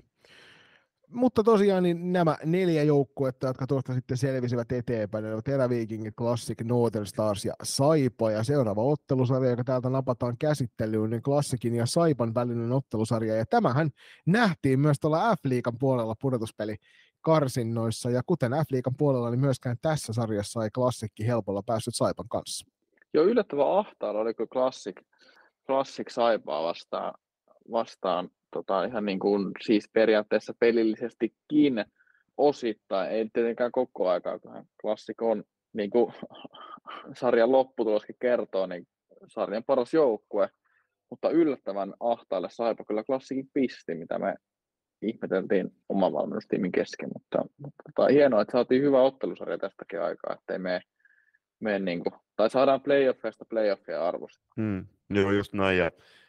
Kyllä tässäkin jokaisessa ikäluokassa on poikkeusyksilö ja kyllähän Saipalla totta kai Turusen Miisa ja Elsa, varsinkin Miisa, mutta myös Elsa Holopainen on selkeitä poikkeusyksilöitä tähän sarjaan ja kyllä ennen kaikkea heidän avustuksella, mutta kyllä varmasti tuommoinen joukkue niin on Mika Tuutin johdolla niin hyvinkin yhteen hiilen puhaltava, niin kyllä sillä myös yhteishengellä ja tuollaisella eteläkarjalaisella sisulla, niin Classic pistettiin tiukille. No, ensimmäisen ottelu Classic vei kotonaan Black Boxissa niin lukemin 3-0. Sitten muutama päivää myöhemmin pelattiin Liikuntakeskus Areenalla tuolla Lappeenrannassa, ja sen vei sen ottelun vei Saipa nimiinsä lukemin 3-2, ja näin ollen sitten tasalukemista 1-1 otteluvoitossa lähdettiin pelailemaan tuonne Blackboxille takaisin, ja siellä Klassiksit näytti mahtinsa ja vei ton kolmannen ottelun hyvin selkein lukemin 8-4, ja näin ollen lunasti itselleen finaalipaikan ja lähetti Saipan toista vuotta putkeen T18-sarjassa pronssipeliin. Varmasti oikea joukkue tästä finaaliin ehdottomasti, ja Saipalle iso hatunnosto siitä, että pisti Klassikin ahtaalle. No sitten oli toinen välierä, oli pääkaupunkiseudun paikalliskamppailu, eli Northern Stars vastaan Eräviikingit, ja kyseessä on kuitenkin yhteistyöseurat, niin kysynkin Niko sulta nyt, että oliko aistittavissa tämmöistä lisäsähinää otteluiden alla? No totta kai, kyllähän paikallispelit aina paikallispelejä, ja kyllä niin kuin vaikka ei tyttöpuolella ihan yhtä tai niin kuin samalla lailla paikallispelejä nähdä, niin tai semmoista paikallispelihenkeä, niin kyllä tässä huomasi semmoisen ekstralatingin, ja kyllä oli koko aika vahva usko siihen, että pystytään Norssi 2 kertaa kaatamaan, ja semmoinen hyvä lataus oli kyllä aistettavissa joukkueessa ennen välieriä alkua. Ensimmäisessä ottelussa Stars Arenalla oli Eräviikingit kaatui lukemin 5-3. Siitä sitten pari päivää myöhemmin pelattiin Mosalla, ja tuossa vaiheessa oli varmasti hyvin selvää se, että ei ollut Niko kohtalaisen sisuntunut joukkue kentällä, kun sarja on menossa katki jo heti toisessa pelissä. Joo, tässä nyt kävi semmoinen, että heti kun en ollut paikalla tässä kotiottelussa, koska oli sitten T16 kanssa Mynämäellä, niin napsittiin sitten tarvittava voitto ja päästiin seuraavan päivänä vielä takaisin Starsille antamaan sarjalle arvoisensa lopetus. Joo, harmittava vähän oli Stars Areenalle saatu yleisö, katsoin just tuossa, että 143 kappaletta, toki en tiedä mahtuuko siihen katsomaan sen enempää väkeä.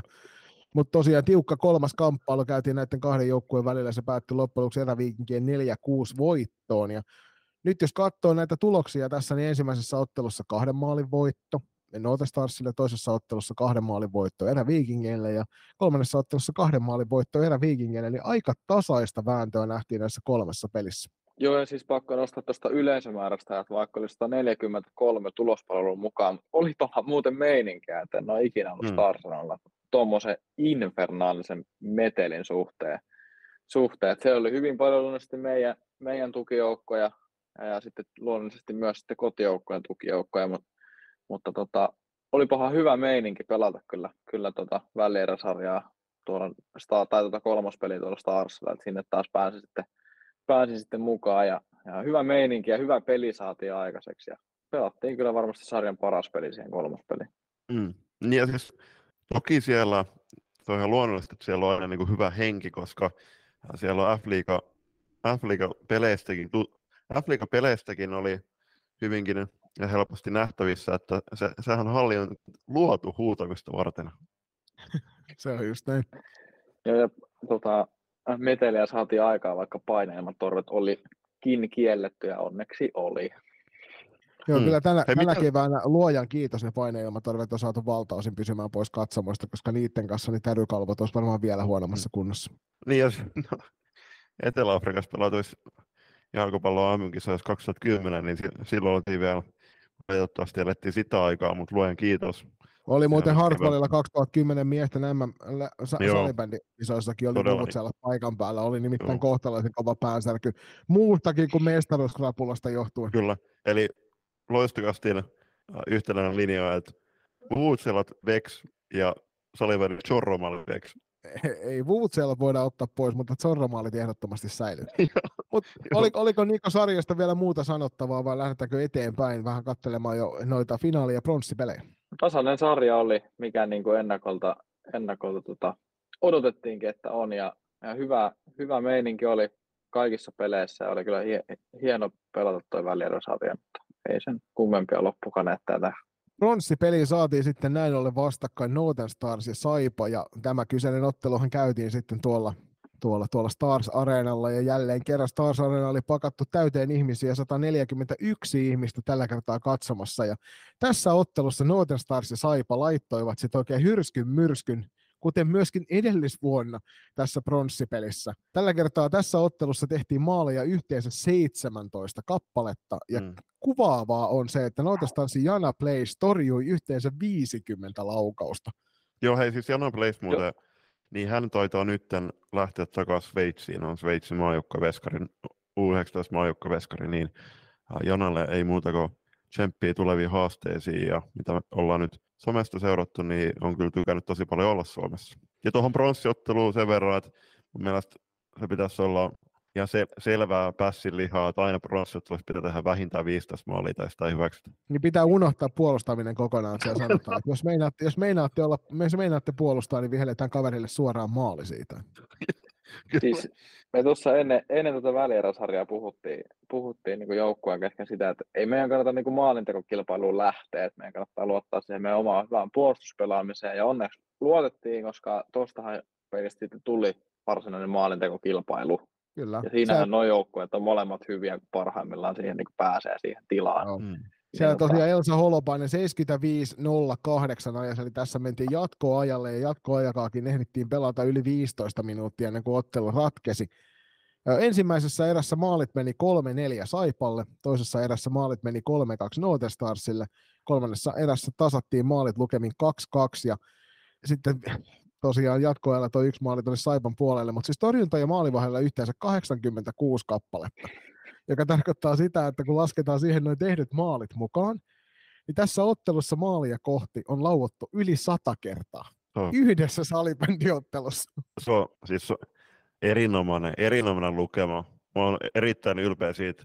Itse en välttämättä omalla pelaajauralla saanut edes 100 vetoa tehty vuosien varrella, mutta hei, mä nostan sen, että Saipa selkeästi oli nyt sisuntunut. Ei runkosarjoittelusta, ei tämän kuin F-liigasta, vaan mennään pari vuoden päähän tuonne eräviikinkien ja Saipan väliseen onko se NL, eikä pudotuspeli karsintasarjaan, missä valitettavasti mentiin silloin rankkariskapalle, koska selkeästi ennemmin tai myöhemmin Saipa olisi tehnyt sijoittelussa peliajan puitteista maali.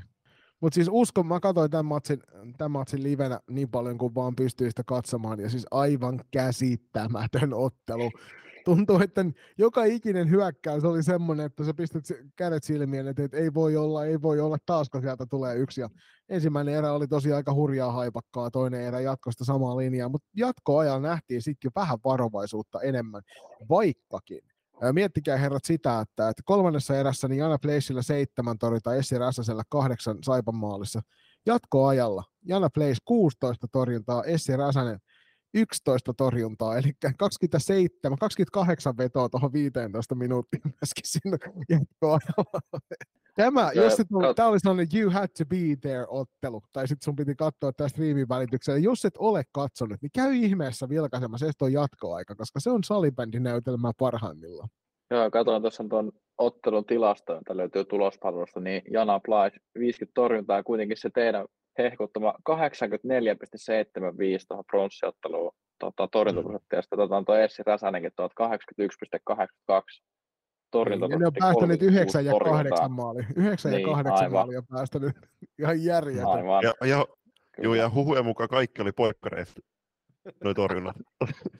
Mutta hei, tähän pronssiotteluun niin haluan nostaa esiin Siiri Tuutin pronssimitalin, koska oli todella pitkä toipuminen takana. Viime kevät katkesi ekan puolivälierään ja siihen loukkaantumiseen, niin todella hieno tarina ja varmasti, no tästäkin se on ansaittu, no jokainen ansaitsee mitalin silloin kun tulee, mutta oli todella kovan työn takana tämä mitali, niin Siirille ja koko Saipalle onnittelut hienosta SM-pronssimitalista toista vuotta putkea. Siirrytään sitten tämän uskomattoman jännitysnäytelmän jälkeen seuraavaan jännitysnäytelmään, eli tuohon finaalisarjaan. Ja nyt ensi alkuun, Niko, kommentit siitä, että sarja pelattiin paras kolmesta. No, olisi ollut ehkä arvoisensa, jos olisi pelattu esimerkiksi paras viidestä, niin kuin esimerkiksi T21-sarja. Edelleen olen ehdottoman paljon positiivisimmin tämän kannalla kuin esimerkiksi viime kevään SM-lopputurnauksen, mihin osallistuin, joten suunta on ainakin oikea. No tosiaan 15.4. aloiteltiin Black Boxilla. Nyt sä voit sanoa, kun sä oot myöskin siellä pudotuspelejä tänä keväänä pelannut, että aika hieno paikka junioripudotuspeleille. Sanotaan näin, että ottelutapahtuma, puitteet sille, niin kuin paikan päällä osallistut pelaajana, osallistut valmentaja, osallistut katsojana, niin aika hienot puitteet on kyllä. Et on sinne hieno halli on rakennettu kyllä sinne, ja on niin kuin se valoshow ja muut tommoset, ne tekee kuitenkin aika paljon siihen ottelutapahtumaan lisää. Mm. Ja semmoinen suht tiivis, hyvin mahtuu kuitenkin porukkaa, mutta suht tiivis tunnelma. Niin kyllä mä ainakin tykkään niin kuin itse osallistua ottelutapahtumaan sieltä käsin. Striimistä edelleen, en ota kantaa, voi olla montaa mieltä, mutta niin kuin siellä paikan päällä ollessa ihan loistava paikka. No Juliuksen mielipidettä emme tähän väliin kysy, koska se on jokaiselle Loistokästin kuulijalle hyvinkin tuttu. Olen samaa mieltä siitä, että striimin välityksellä se ei ole paras mahdollinen. Kyllä, mä sanoisin näin mututuntumalla, niin selatkaa Loistokästin jaksonumero Loistokäst 11 ja aikamerkki 11 minuuttia 12 sekuntia. Mun mielestä niin Loistokästin jaksot 11-35, niin mainitaan Blackboxista saavaisesti jokaisessa. Mutta mennään tähän ottelusarjaan, koska tässä nähtiin selkeästi sarjan kaksi parasta joukkuetta. Klassikki oli tietysti runkosarjassa jo kovaa luokkaa, ja tässä ottelusarjassa veivät tosiaan suoraan lukemin 2-0 tämän. Ensin voittivat kotona Blackboxissa lukemin 6-1. Sitten mentiin Mosalle, ja Mosalla sitten Klassik katkaisi tämän sarjan lukemin 3-6. Mä kattelin niin tuota jälkimmäistä ottelua, mikä tämän ottelusarjan päätti, ja se näytti siltä, että teillä oli aika paljon vaikeuksia saada niin kuin järjestäytyneitä hyökkäyksiä aikaan joukkueen kanssa. Joo, siinä on ihan oikeassa kyllä, että niin kuin olen sanonut jo aiemmin, lähinnä T16-joukkueen osalta niin kuin viimeisessä ennakkostudiossa, mutta sanon sen myös niin kuin T18-joukkueen osalta, niin sarjan ylivoimaisesti paras joukkue, kun on organisoidussa niin kuin vaiheessa peliä. Organisoidusti puolustaa kaikista parhaiten, organisoidusti hyökkää kaikista parhaiten. Niin kyllä siinä on vaikea sinne keskustaan päästä parhaille maanintekopaikoille.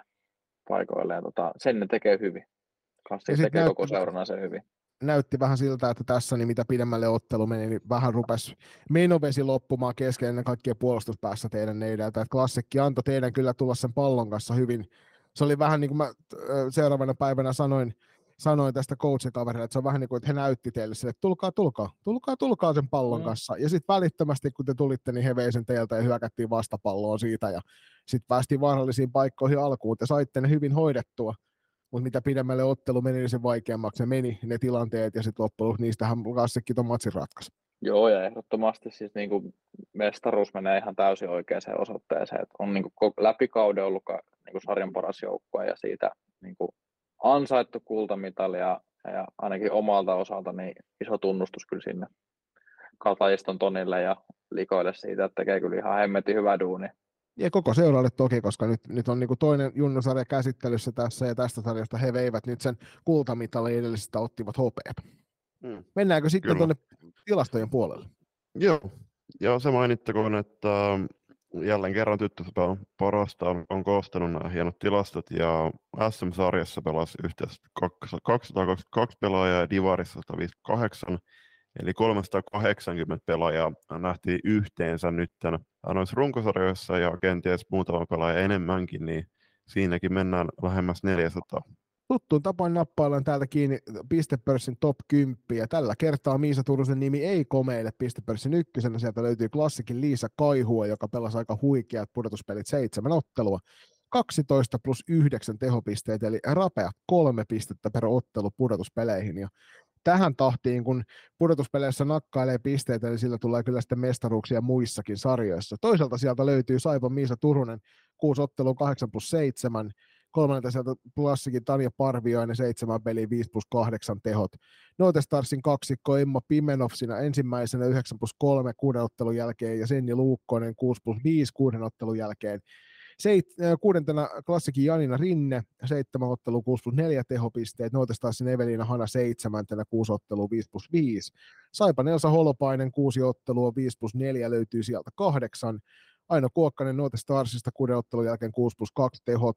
Ja 10. sijalla Pistepörssissä pudotuspeleissä oli erävinkki ja Silja Colliin, joka 7 ottelua teki 6 plus 2 tehopisteet. Ja siellä pääsi kyllä aika monikin pelaaja yli piste per ottelu tahtiin, mutta mainitaan tuosta sieltä 12 toi FPC Turun Milla Granlund, joka teki 3 otteluun 4 plus 3 tehopisteet.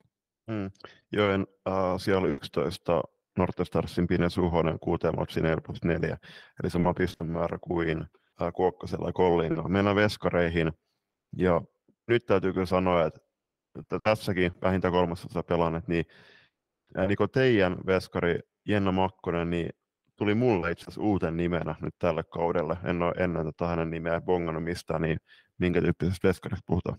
No on ikäluokkansa kärkeä kyllä ihan ehdottomasti, että torjuu kyllä hyvin ja nyt varsinkin keväällä oli kyllä ihan ehdottoman kovassa vireessä. Että siinä mielessä meidän joukko oli kyllä onnellisessa asemassa, että meillä on kaksi kyllä ihan 06 ikäluokan kärkimaalivahtia, niin siihen ei tarvinnut kyllä niin kuin miettiä, että olisi jompaan kumpaa heistä kaaduttu missään tapauksessa, että ihan ikäluokan kärkeä molemmat.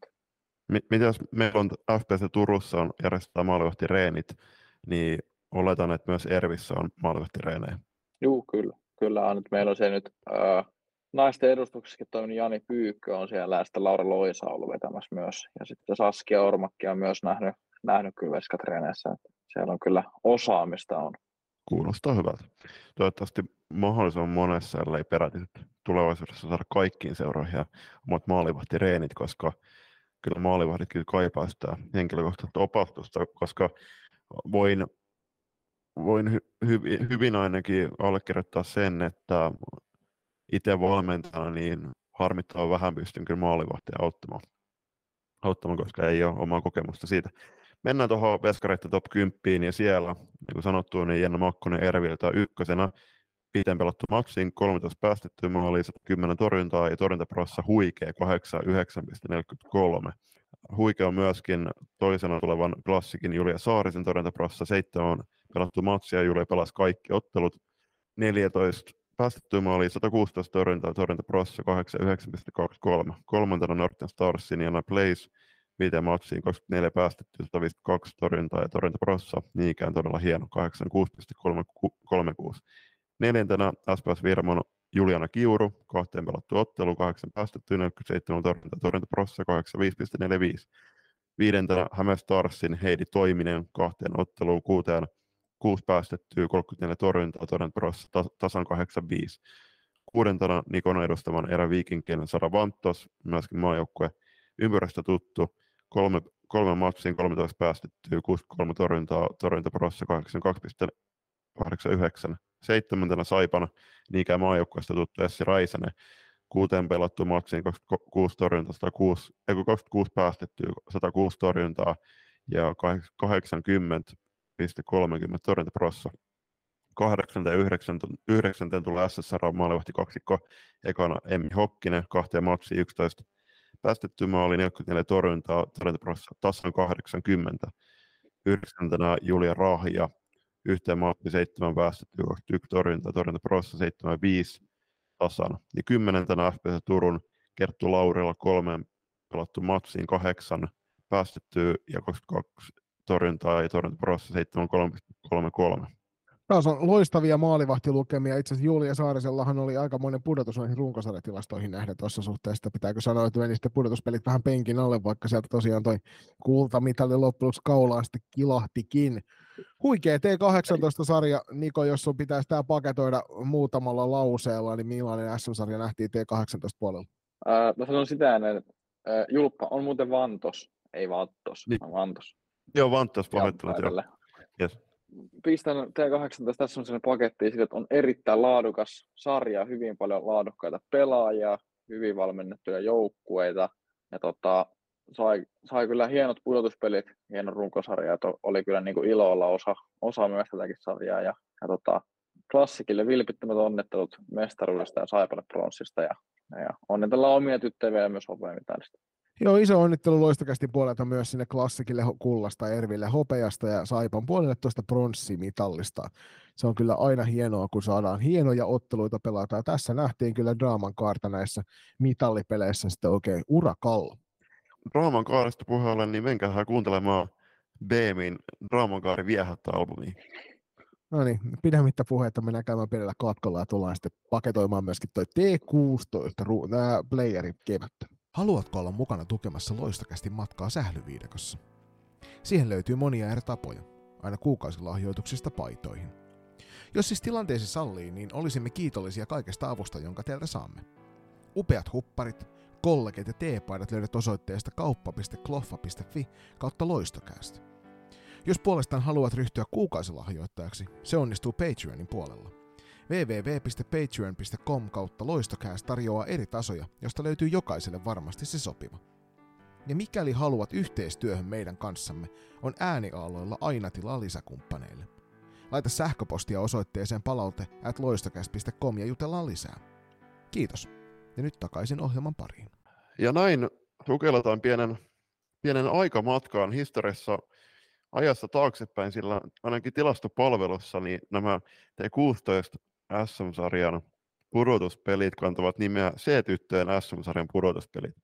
Joo, ja tähän väliin niin kuin pieni spoilerivaroitus siitä, että mä herroille sanoin tuossa ennen nauhoituksen alkua jo, että nyt on historiallinen hetki siitä, että mä en toki Nikon mitalleista aikaisemmilta vuosilta tiedä, että onko sulla SM-mitalleita aiemmilta vuosilta, mutta mä tiedän sen, että Juliuksella on Suomen mestaruus Loistokapin kesäkauden SM-kultaa tuolta korona-ajoilta, josta kyllä ikävä kyllä ei koskaan sitä virallista SM-mitallia saatu. Sen huomaa Julius Painosta. Voin sulle kertoa, että Loistokapin mitallit ja tuo virallinen Salibändiliiton mitalli on hippasen eri painosia. Mutta meillä on nyt peräti 3 SM-mitallistia tässä taas keskustelee näistä asioista. Mullahan on T16 SM-sarjan hopeamitalli viime vuodelta, kun Factor voitti. Ja mulla on myös Loistokapin hopea, niin kuin sitä edeltävältä syksyltä, joten mä oon hopeakin lukkaan. Eli toisin sanoen, mä olen nyt uutena tässä kerhossa, ja tästä sanottakoon sitten jokaiselle, että ei kannata tuota niskasta palkata päävalmentajaksi, kun se joukkue tuo aina vaan hopea. Mä en olekaan ollut vielä päävalmentaja. Niin, juuri näin. Hei, nyt on ihan turha Joni heittää Kuopion lahjaa helsingiläiselle salibändille bussialle. Hei, ja siihen niin en muistanut, siis en tajunnutkaan, että sä olit siinä Ervin joukkueessa valmennustiimissä, kun eikö teillä ollut se finaali silloin SSR vastaan nimenomaan tuolla, Rankkojankkoja vastaan Kupittalla silloin. Joo, mä muistan muistaakseni auvoit mulle jotain päätä vielä sen finaalin jälkeen, kun mä pyysin ne loput mitalit sieltä yläkerrasta ja joku ne mulle tiputti ja sä jotain heidät herjää. Joo, siis, mä olin varmaan sillä, että en todellakaan. Älä nyt viitti hopeita vielä, ota kultamitalit vaan laita. Mutta hei, siis täytyy myöntää, siis ihan yhdyn tuohon ajatukseen jo näistä mitalien painoista, koska sain hetken kannatella tuota Jonin hienoa SM-hopeaa käsissäni.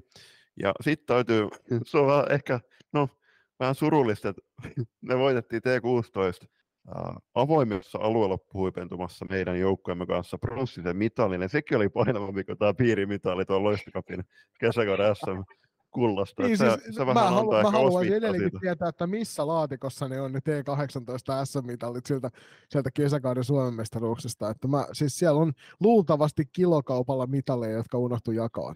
Ja, mutta tämä menee sinne samaan. Kyllä se on hienompi se, varmaan se liiton kesäkauden SM-mitali. Ei mitään pois Loistokapin mitaleja, mutta. Mutta tämä menee julppa siihen samaan kategoriaan kuin ne Lahden Pelikanssin meille lähettävät hupparit. Et ihan yhtä paljon ollaan noin kesäkauden SM-mitalit nähty. Kyllä. Ja sitten kun mietitään, että tyttö- ja naispelaajien määrä, niin se on valitettavan pieni, joka voidaan ehkä nähdä siinä, että meikäläinen on 30 ja mä siirryn ikäsarjan vastaan tuossa 35 puolella. Mutta naisissa taitaa olla silleen, että 30 pääset jo tuonne ikämies- tai ikänaisluokkaan. Niin tässä on nyt nähty näiden pelaajien kasvua tuolla, tai tämän joukkueen kasvutarina tuolla Lahden suunnalla. Eli he lähtivät T16-ikäluokasta ja on nytten siirtyneet pikkuhiljaa peräti T21-ikäluokkaan, niin pidetään peukkuja, että me saadaan ne pelikanssihupparit viimeistään siinä vaiheessa, kun nämä pelaajat pelaa ekat ikänaissa pelissä. No niin, mutta ennen kuin heitetään enempää ihmisiä bussin alle, niin siirrytään keskustelemaan tästä T16-playereista. Ja tässähän nähtiin ainoastaan sellainen isompi yllätys oli siinä, että Pelikas SP tuolta Divarin puolelta itse asiassa selvitti jatkoon, jonka myötä meidän ennakkokaavailut näistä pudotuspelisarjoista sai aika ison pyörähdyksen ympäri, kun tuo Nipakos SP Vaasa, joka runkosarja voitti suvereeniin tapaan, niin päättikin valita itselleen vastustajaksi Pelikans SP:n, eikä sitä meidän ennalta arvattua SSR-raata siitä lähimaastosta, jonka takia Klassik seuraavana, kun otti sen Pirkkalan Pirkat, kuten olettaa saattoi, niin minun joukkueelleni, joka selviytyy 3. SM-sarjan runkosarjassa, niin jäi valittavaksi sitten 2 joukkueesta, oli joko Rankatankat Oulusta tai se meidän Mynämäen mukava kilpailukumppani siitä puolen tunnin matkan vierestä, eli SPS Virmo. Ja te osaatte varmaan, hyvät naiset ja herrat, arvata kumman päätöksen herra päävalmentaja tukijoukkoinen teki. Kyllä, me lähdimme Ouluun tuohon ensimmäiseen ottelusarjaan, ja näin ollen Nikon edustamalle eräviikingille jäi vastaan se kaikkein ikävin vastustaja tuolle ensimmäiselle kierrokselle, SPS Virmo. Joo, ja se oli kyllä todella ikävä. Pureudutaan siihen kohta tarkemmin. Yllätykseen nuo valinnat oli, tai ei nyt täynnä, mutta siis oletus oli varmasti se, että kaikilla muilla paitsi Kuusisaarella ja kumppaneilla, että ottavat ankat, mutta toisin tekivät, ja siinä joutui sitten lähinnä Turku joutui sitten erikoiseen asemaan. Niin siis mä oletan, että ei siinä vaiheessa, kun Nipankos-asteen Vaasa meni pelaamaan Pelikassia vastaan, niin se ei tullut enää joukkueelle yllätyksenä, että siellä tulee nimenomaan Pelikass-asteen vastaan eikä SSR:ää. Se olisi toisaalta ollut hyvä, kun olisi saatu pidettyä mediapinnossa niin pitkään, että tietää sitten, että nyt ollaan ajettu aika pitkä matka, että tämä ei selkeästi ole kyllä Oulu, mihin me tullaan. Mutta anyways, niin tosiaan, niin sano vaan. Niin, verhot kiinni vaan, jos pelaajat yllätty, kun on Lahdessa. Mutta kyllä. Pelasivat muuten vielä Hollolassa, et ei edes Lahdessa. Joo, kyllä. H46, hieno seura. Tuohon... Siis Teemu Kuusisaari taisi sanoa kyllä, että se oli ihan selkeää, että he ottaa Pelikanssia, että saa uuden vastustajan tuohon polvelle rauhaan. Joka oli myöskin niin kuin meillä se ajatus siinä, olisi varmasti ollut meidän niin kuin klassikillekin ehkä kiinnostava lisä se, että kun on pelattu samoja jengejä vastaan, just nimenomaan se uusi vastustaja tälle kaudelle. Toki me kohdattiin Pelikanssia silloin tuolla Kirsi-Vestelut Memorial Cupissa kauden alussa. Että. Niin, ja me pelattiin klassikin kanssa samassa lohkossa Pelikanssia vastaan, mutta olettaisin myös, että siinä on ehkä vähän painunut se, että kun Nipankos Vaasa pelasi niin hyvin, mitä pelasi koko kauden, niin heillä on vähän niin kuin klassikolidynastia aikana, että ykkönen ottaa 8. Ihan niin kuin periaatteessa urheilullisin perusteet, kun he saa ottaa sieltä sen, niin ottaa sen. Mutta varmasti tämä uusi vastustaja. No, joo, toki toikia, mutta sitten varsinkin kovan kohdalla ja klassikin kohdalla, T18, niin se olisi ollut ihan sama, että kenet ne olisi valinnut, ne olisi voittanut oikeassa loppujen lopuksi. Niin, kyllä. Joo, ja kyllä tuo runkosarjan voittaja Nipankos SP Vaasa yhteisjoukkue oli tässä.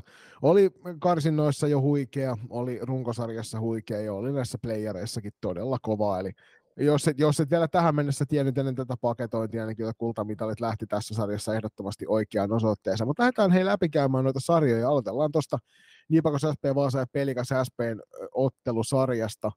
Siellä 7.4. lähdettiin kampushallin puolelta tuo sarja aloittamaan, ja siellä Nipankos SP Vaasa iski välittömästi sen oman tasonsa kentällä nähtäväksi. 8-2 päättyi tuo ensimmäinen ottelu, ja siellä Pelikass SP:llä varmaan tuli hetkittäin äitiä ikävä siinä kyydissä kyllä, koska sen verran lujaa toi kova joukkue on tällä kaudella pystynyt tuolla kentällä menemään, ja se on kyllä varmasti eri tasoa kuin mitä divarissa nähtiin. Joo, ja se ei jäänyt tuossa toisessa ottelussa varmasti myöskään huomaamatta, koska Nipankos SB Vaasa rallatteli 11 maalia ja Pelikass sitten onnistui 4 tekemään ja oletusarvojen mukaan niin sarja 2-0 kovalle. Joo, ei siitä ollut mitään, niin kuin tuossa kumpi teistä sen sanoi aikaisemmin, ei ollut kyllä mitään kysettäkään siitä, etteikö Niko taisi sanoa, että ensimmäinen ottelusarja varmasti heille kääntyy. Runkosarjan 2 Classic valitsi tosiaan paikallisvastustajansa Pirkkalan Pirkat sieltä, ja näiden joukkueiden välillähän nähtiin tosi tiukkoja otteluita tällä kaudella. Pirkkalan Pirkat oli todella hyvä joukkue, ennen kaikkea myös siinä puolustuspelaamisessa ja maalivahtipelaamisessa, josta myös Classic tunnetaan. Ja ennakkoon odotettiinkin, että tämä sarja tulee olemaan tosi tiukka. Ensimmäisessä ottelussa tuolla Blackboxin puolella niin Classic voitti Pirkat 5-3 lukemin. Seuraavassa ottelussa sitten 9.4. tuolla Pirkkalan vapaa-aikakeskuksella niin Classic nappasi sieltä selkään 1-4 voitoja, ja ne varmisteli myöskin 2-0 otteluvoitoon tuon sarjan itselleen. Jäikö sulla, Niko, tästä ottelusarjasta ehditkö yhtään seurailemaan omien pelien ohella, että miten tuolla meni? En muuta kuin tulokset katoin ja hetken katoin sitä Blackboxin peliä ja vähän spekuloitiin, tai haluttiin Peten kanssa spekuloida sitä, että kun Classic on pelannut, tai heillä on ollut aika vaikeaa loppujen Pirkkoja vastaan myös karsinnoissa, mutta myös runkosarjassa oli aika vaikeaa, niin koitettiin spekuloida sille, että olisiko sitten, niin ottaako he jopa mieluummin sitten sen epämiellyttävän vastustajan koitettiin uskotella itsellemme. No ei näin käynyt ja ihan ymmärrettävistä syistä. Ja klassik tästä ihan ansaitutti 2-0 jatko. Mm. Joo, ja mehän puhuttiin siinä meidän finaali. Tuli tätäkin ottelusarja toki puituu ja siinä meidän finaalisarja pronssimatsin ennakkostudios, mutta jotenkin tuntuu, että kun katsoin sitä toista matsia siellä Pirkkalassa, niin ei Pirkat oikein päässyt kunnollisiin maalintekopaikkoihin. Peli pyöri pitkälti siellä laidoissa ja kuvavalle, että no ehkä kärsivällisyys loppui sitten ja vähän jännitys otti vallan, niin vedot suuntautui heti ekan Classic-blokkiin. Joo, ja kyllä Classic näytti tässä sarjassa sen, että he on tässä sarjassa ihan samanlaisia kuin T21 ja T18, että se on loistava maalivahtipelaaminen ja se edessä loistava puolustuspelaaminen, ja sinne on vaikea niitä maaleja tehdä, niin teki kyllä sitten Pirkkala Pirkkojen elämästä hankalaa, vaikka sieltä löytyy monta kappaletta loistavia hyökkääjiä, niin eivät niille maalipaikoille kyllä päässeet, ja Klassikille tosiaan ansaittu 2-0 voitto tästä. Runkosarjan kolmanneksi sijoittunut meikäläisen joukkueen FPC Turku, niin me tosiaan napattiin yllätysvalinta. Tämä tuli kirjaimellisesti kaikille yllätyksenä, että me otettiin SSR ja lähdettiin ensimmäisenä Oulun reissulle, ja varsinkin toi jälkimmäinen ottelu, kun lähdettiin sille, että aamulla painettiin suoraan Ouluun pelaamaan, niin sitten tultiin yötä myöten kotiin, niin oliko se 22 tuntia, kun se reissu kesti kaikkinensa. Mutta kuten perustelin jo silloin, niin päätös tehtiin ihan puhtaasti siltä pohjalta, että tämä joukkue oli noista kahdella jäljellä olevasta joukkueesta, niin olisi meille se, jonka kautta me saadaan parannettua omaa peliä, josta me voidaan lähteä löytää se. Meille hyppäsi toi Virtasen Ella mukaan pudotuspeleihin, ja hän ei ollut tällä kaudella ensimmäistä karsintaturnausta lukuun ottamatta ollut vielä matkassa mukana, niin sen takia haluttiin semmoinen ottelusarja, missä päästään hallitsemaan varmasti palloa, ja siihen SSR antoi meille jo runkosarjassa mahdollisuuden. Ensimmäinen erä ensimmäisessä ottelussa meni meille 6-0, ja se matsi oli aika lailla sillä taputeltu, tuo eka matsi päättyi meille 12-2, ja toinen ottelu sitten tuolla Oulun puolella niin pienien matto-ongelmien jälkeen Kastellilla niin saatiin vihdoin matsi käyntiin vartin myöhässä, ja siellä sitten 2-5 voitto meille SSR:sta, ja toi sanoinkin siinä Ankkojen taustajoukoille tuon matsin jälkeen, että he näytti siinä pelissä sen, että he on oikeasti todella kova joukkue, että se ensimmäisen ottelun lopputulos ei mairitellut heitä millään tasolla, me oltiin todella kliinisiä meidän paikoissa, mutta tässä toisessa matsissa he pistivät kyllä kaikkensa kentälle, joka sitten näkyy myöskin ottelun loppua kohti sit siinä, että aika tunneperäisiä ratkaisuja ja tapahtumia oli kentällä paljon sitten kotijoukkueen puolella. Mutta sanoisin, että ansaitusti 2-0 voitto meillä. Kyllä, ja Ankat oli saanut hienon kannatusyleisön. Mitä mieltä Kastellista muuten, vaikka nyt olikin mattoon ongelmia? Mä pääsin kanssa joulukuussa sinne, niin mitä Joni, mitä mieltä Kastellista? Kyllä mä nyt kun siellä on päässyt itse paikan päällä valmentamaan, niin mä nostan tuon kupittaan sen yläpuolelle kyllä niin kuin F-liigan paikkakunta noista pelipaikoista, mutta onhan se hieno. On kyllä sama niin kuin Kokkolan kampushalli, niin ehdottomasti tähän sarjaan Black Boxi. Uskomattoman upeita paikkoja, missä saadaan pelata, niin kyllä niin kuin ehdotonta eliittiä näissä pelipaikoissa, mitä Suomesta löytyy. Kyllä. Siis huomioon ottaen tietysti Kampo, mikä on kaikista paras. Niin, puhumattakaan Voltkarenista ja Asperenasta.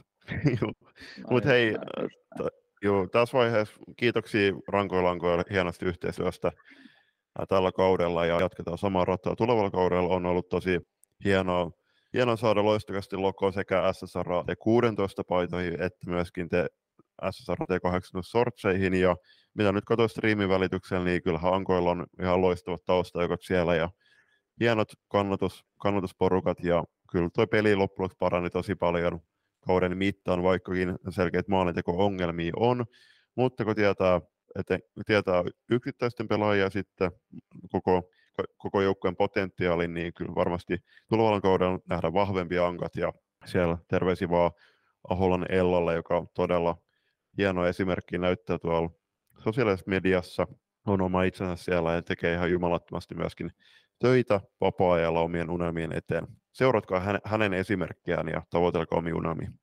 Ja viimeinen puolivälierä-sarja on sitten tämä Nikon edustama eräviikinkiä ja sitten SPS Virmon välinen. Ja teillä oli vähän samanlainen kohtalo tuossa ekasmatsissa, kun SSR:llä oli ekasmatsissa meitä vastaan. Eli aika runsasmaallinen tappio, minkä näköisiä syitä näitä tappion takana ja miten siitä sitten keräsitte voimia tuohon seuraavan peliin?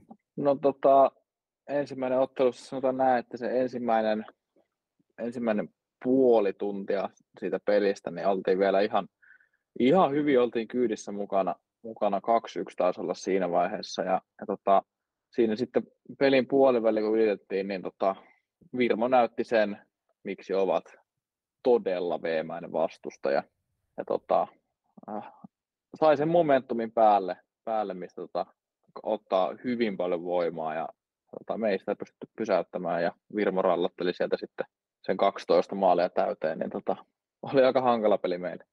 Uskon sen varmasti, että tuo 12-2 niin oli itse asiassa hauska katsoa, että molemmat Varsinais-Suomen joukkueet aloitteli noin puolivälierät samalla lukemalla. Tuli itselle ainakin suurena yllätyksenä se, että teille tuli tuollaisilla numeroilla kuokkaa. Toisessa ottelussa sitten siellä teidän koti, ei kun itse asiassa niin, tietysti Virmon kotiareenalla, koska tehän veitte kotiedun siellä viimeisessä runkosarjaturnauksessa, niin Virmo sitten otti aika selkeä lukuisen 6-1 voiton. Taustalla oli varmasti sitten jo ottelun loppua kohti jo vähän väsymystäkin siitä, että kun ei tuntunut oikein se lukko aukeavan. Niin.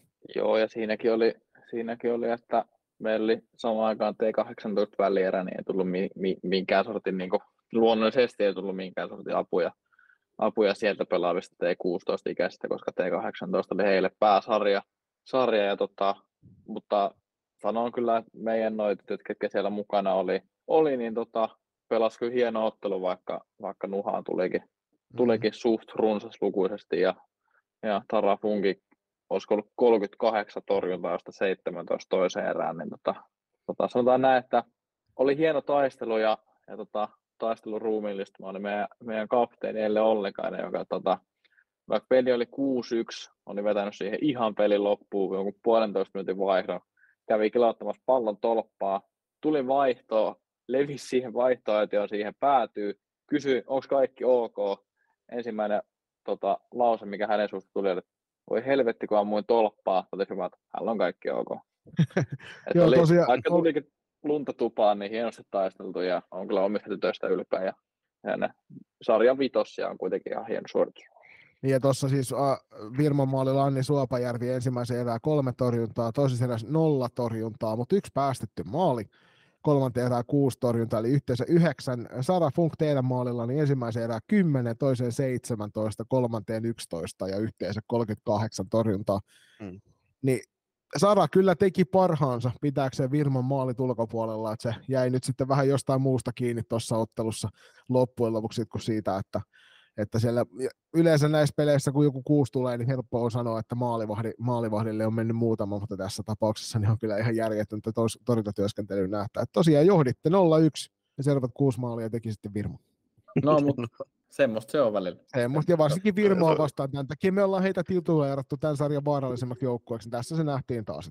Kyllä, se on juuri näin. Ja ehkä vähän poikkeuksellinen sarja siinä mielessä, niin Virmon näkövinkkelistä, että Anni Suopajärvihän on tunnettu siitä, että hänellä tulee todella paljon torjuntoja joka pelissä. Että olisi kyllä, ja tuossa se oli varmaan hänen yksi helpoimmista tälle kaudella SM-sarjassa. Niin, kyllä olisi kiinnostava kuulla just ehkä Annin näkemys siihen, että miten piti itseään heräillä tuossa maksissa sitten. Mutta näin ollen sitten, niin sano vaan. Haastavat oli meidän lähtökohdat tuohon sarjaan, ja se tiedostettiin, ja varmasti siinä ekassa pelissä myös se aikaisen jännityselementti myös, mutta kyllä Virmo ihan ansaitusti meni tuosta kyllä jatkoon. Joo. Ja Virmo tosiaan selvittämällä itse asiassa tuosta jatkoon, niin pääsi sitten kohtaamaan runkosarjan voittajan Nipakos SP Vaasan tuossa välierä kierroksella, ja puolestaan minun edustamani FPC Turku, niin meidät heitettiin sitten runkosarjan 2 klassikkia vastaan. Niin lähdetään vaikka liikenteeseen tuosta meidän ottelusarjasta, kun se näyttää olevan tällä tulospalvelussa tai tilastopalvelussa ensimmäisenä. Eli Spiraalilla pelattiin poikkeuksellisesti tämä klassikin ensimmäinen kotipeli. Oltiin siellä 14. päivä huhtikuuta pelaamassa. Tuntuu, että tästäkin on aikaa mennyt jo ikuisuus, kun siellä oltiin, mutta ei siitä vielä niin kauaa ole. Kaksijakoinen ottelu meiltä tuolla. Klassik oli selkeästi parempi ensimmäiseen erään ja itse asiassa johtivat ottelua aika pitkän aikaa. Mutta se, mikä tällä kaudella niin kuin loppukaudesta mun täytyy oman joukkueen eduksi ehdottomasti laskea, on se, että henkinen selkäranka löytyi aika voimakkaasti kauden loppuun kohti. Ei oltu enää vastaantulijoita tiukassa paikassa, vaan päinvastoin lähdettiin kääntämään niitä pelejä. Klassikki tosiaan teki ekaan erään 2 maalia, me saatiin kavennusaikaan. Toisen erän alkupuoliskolla 18 sekuntia meidän kavennusmaalista, niin kaveri tekee sitten taas seuraavan maalin, eli johtavat siinä vaiheessa 3-1.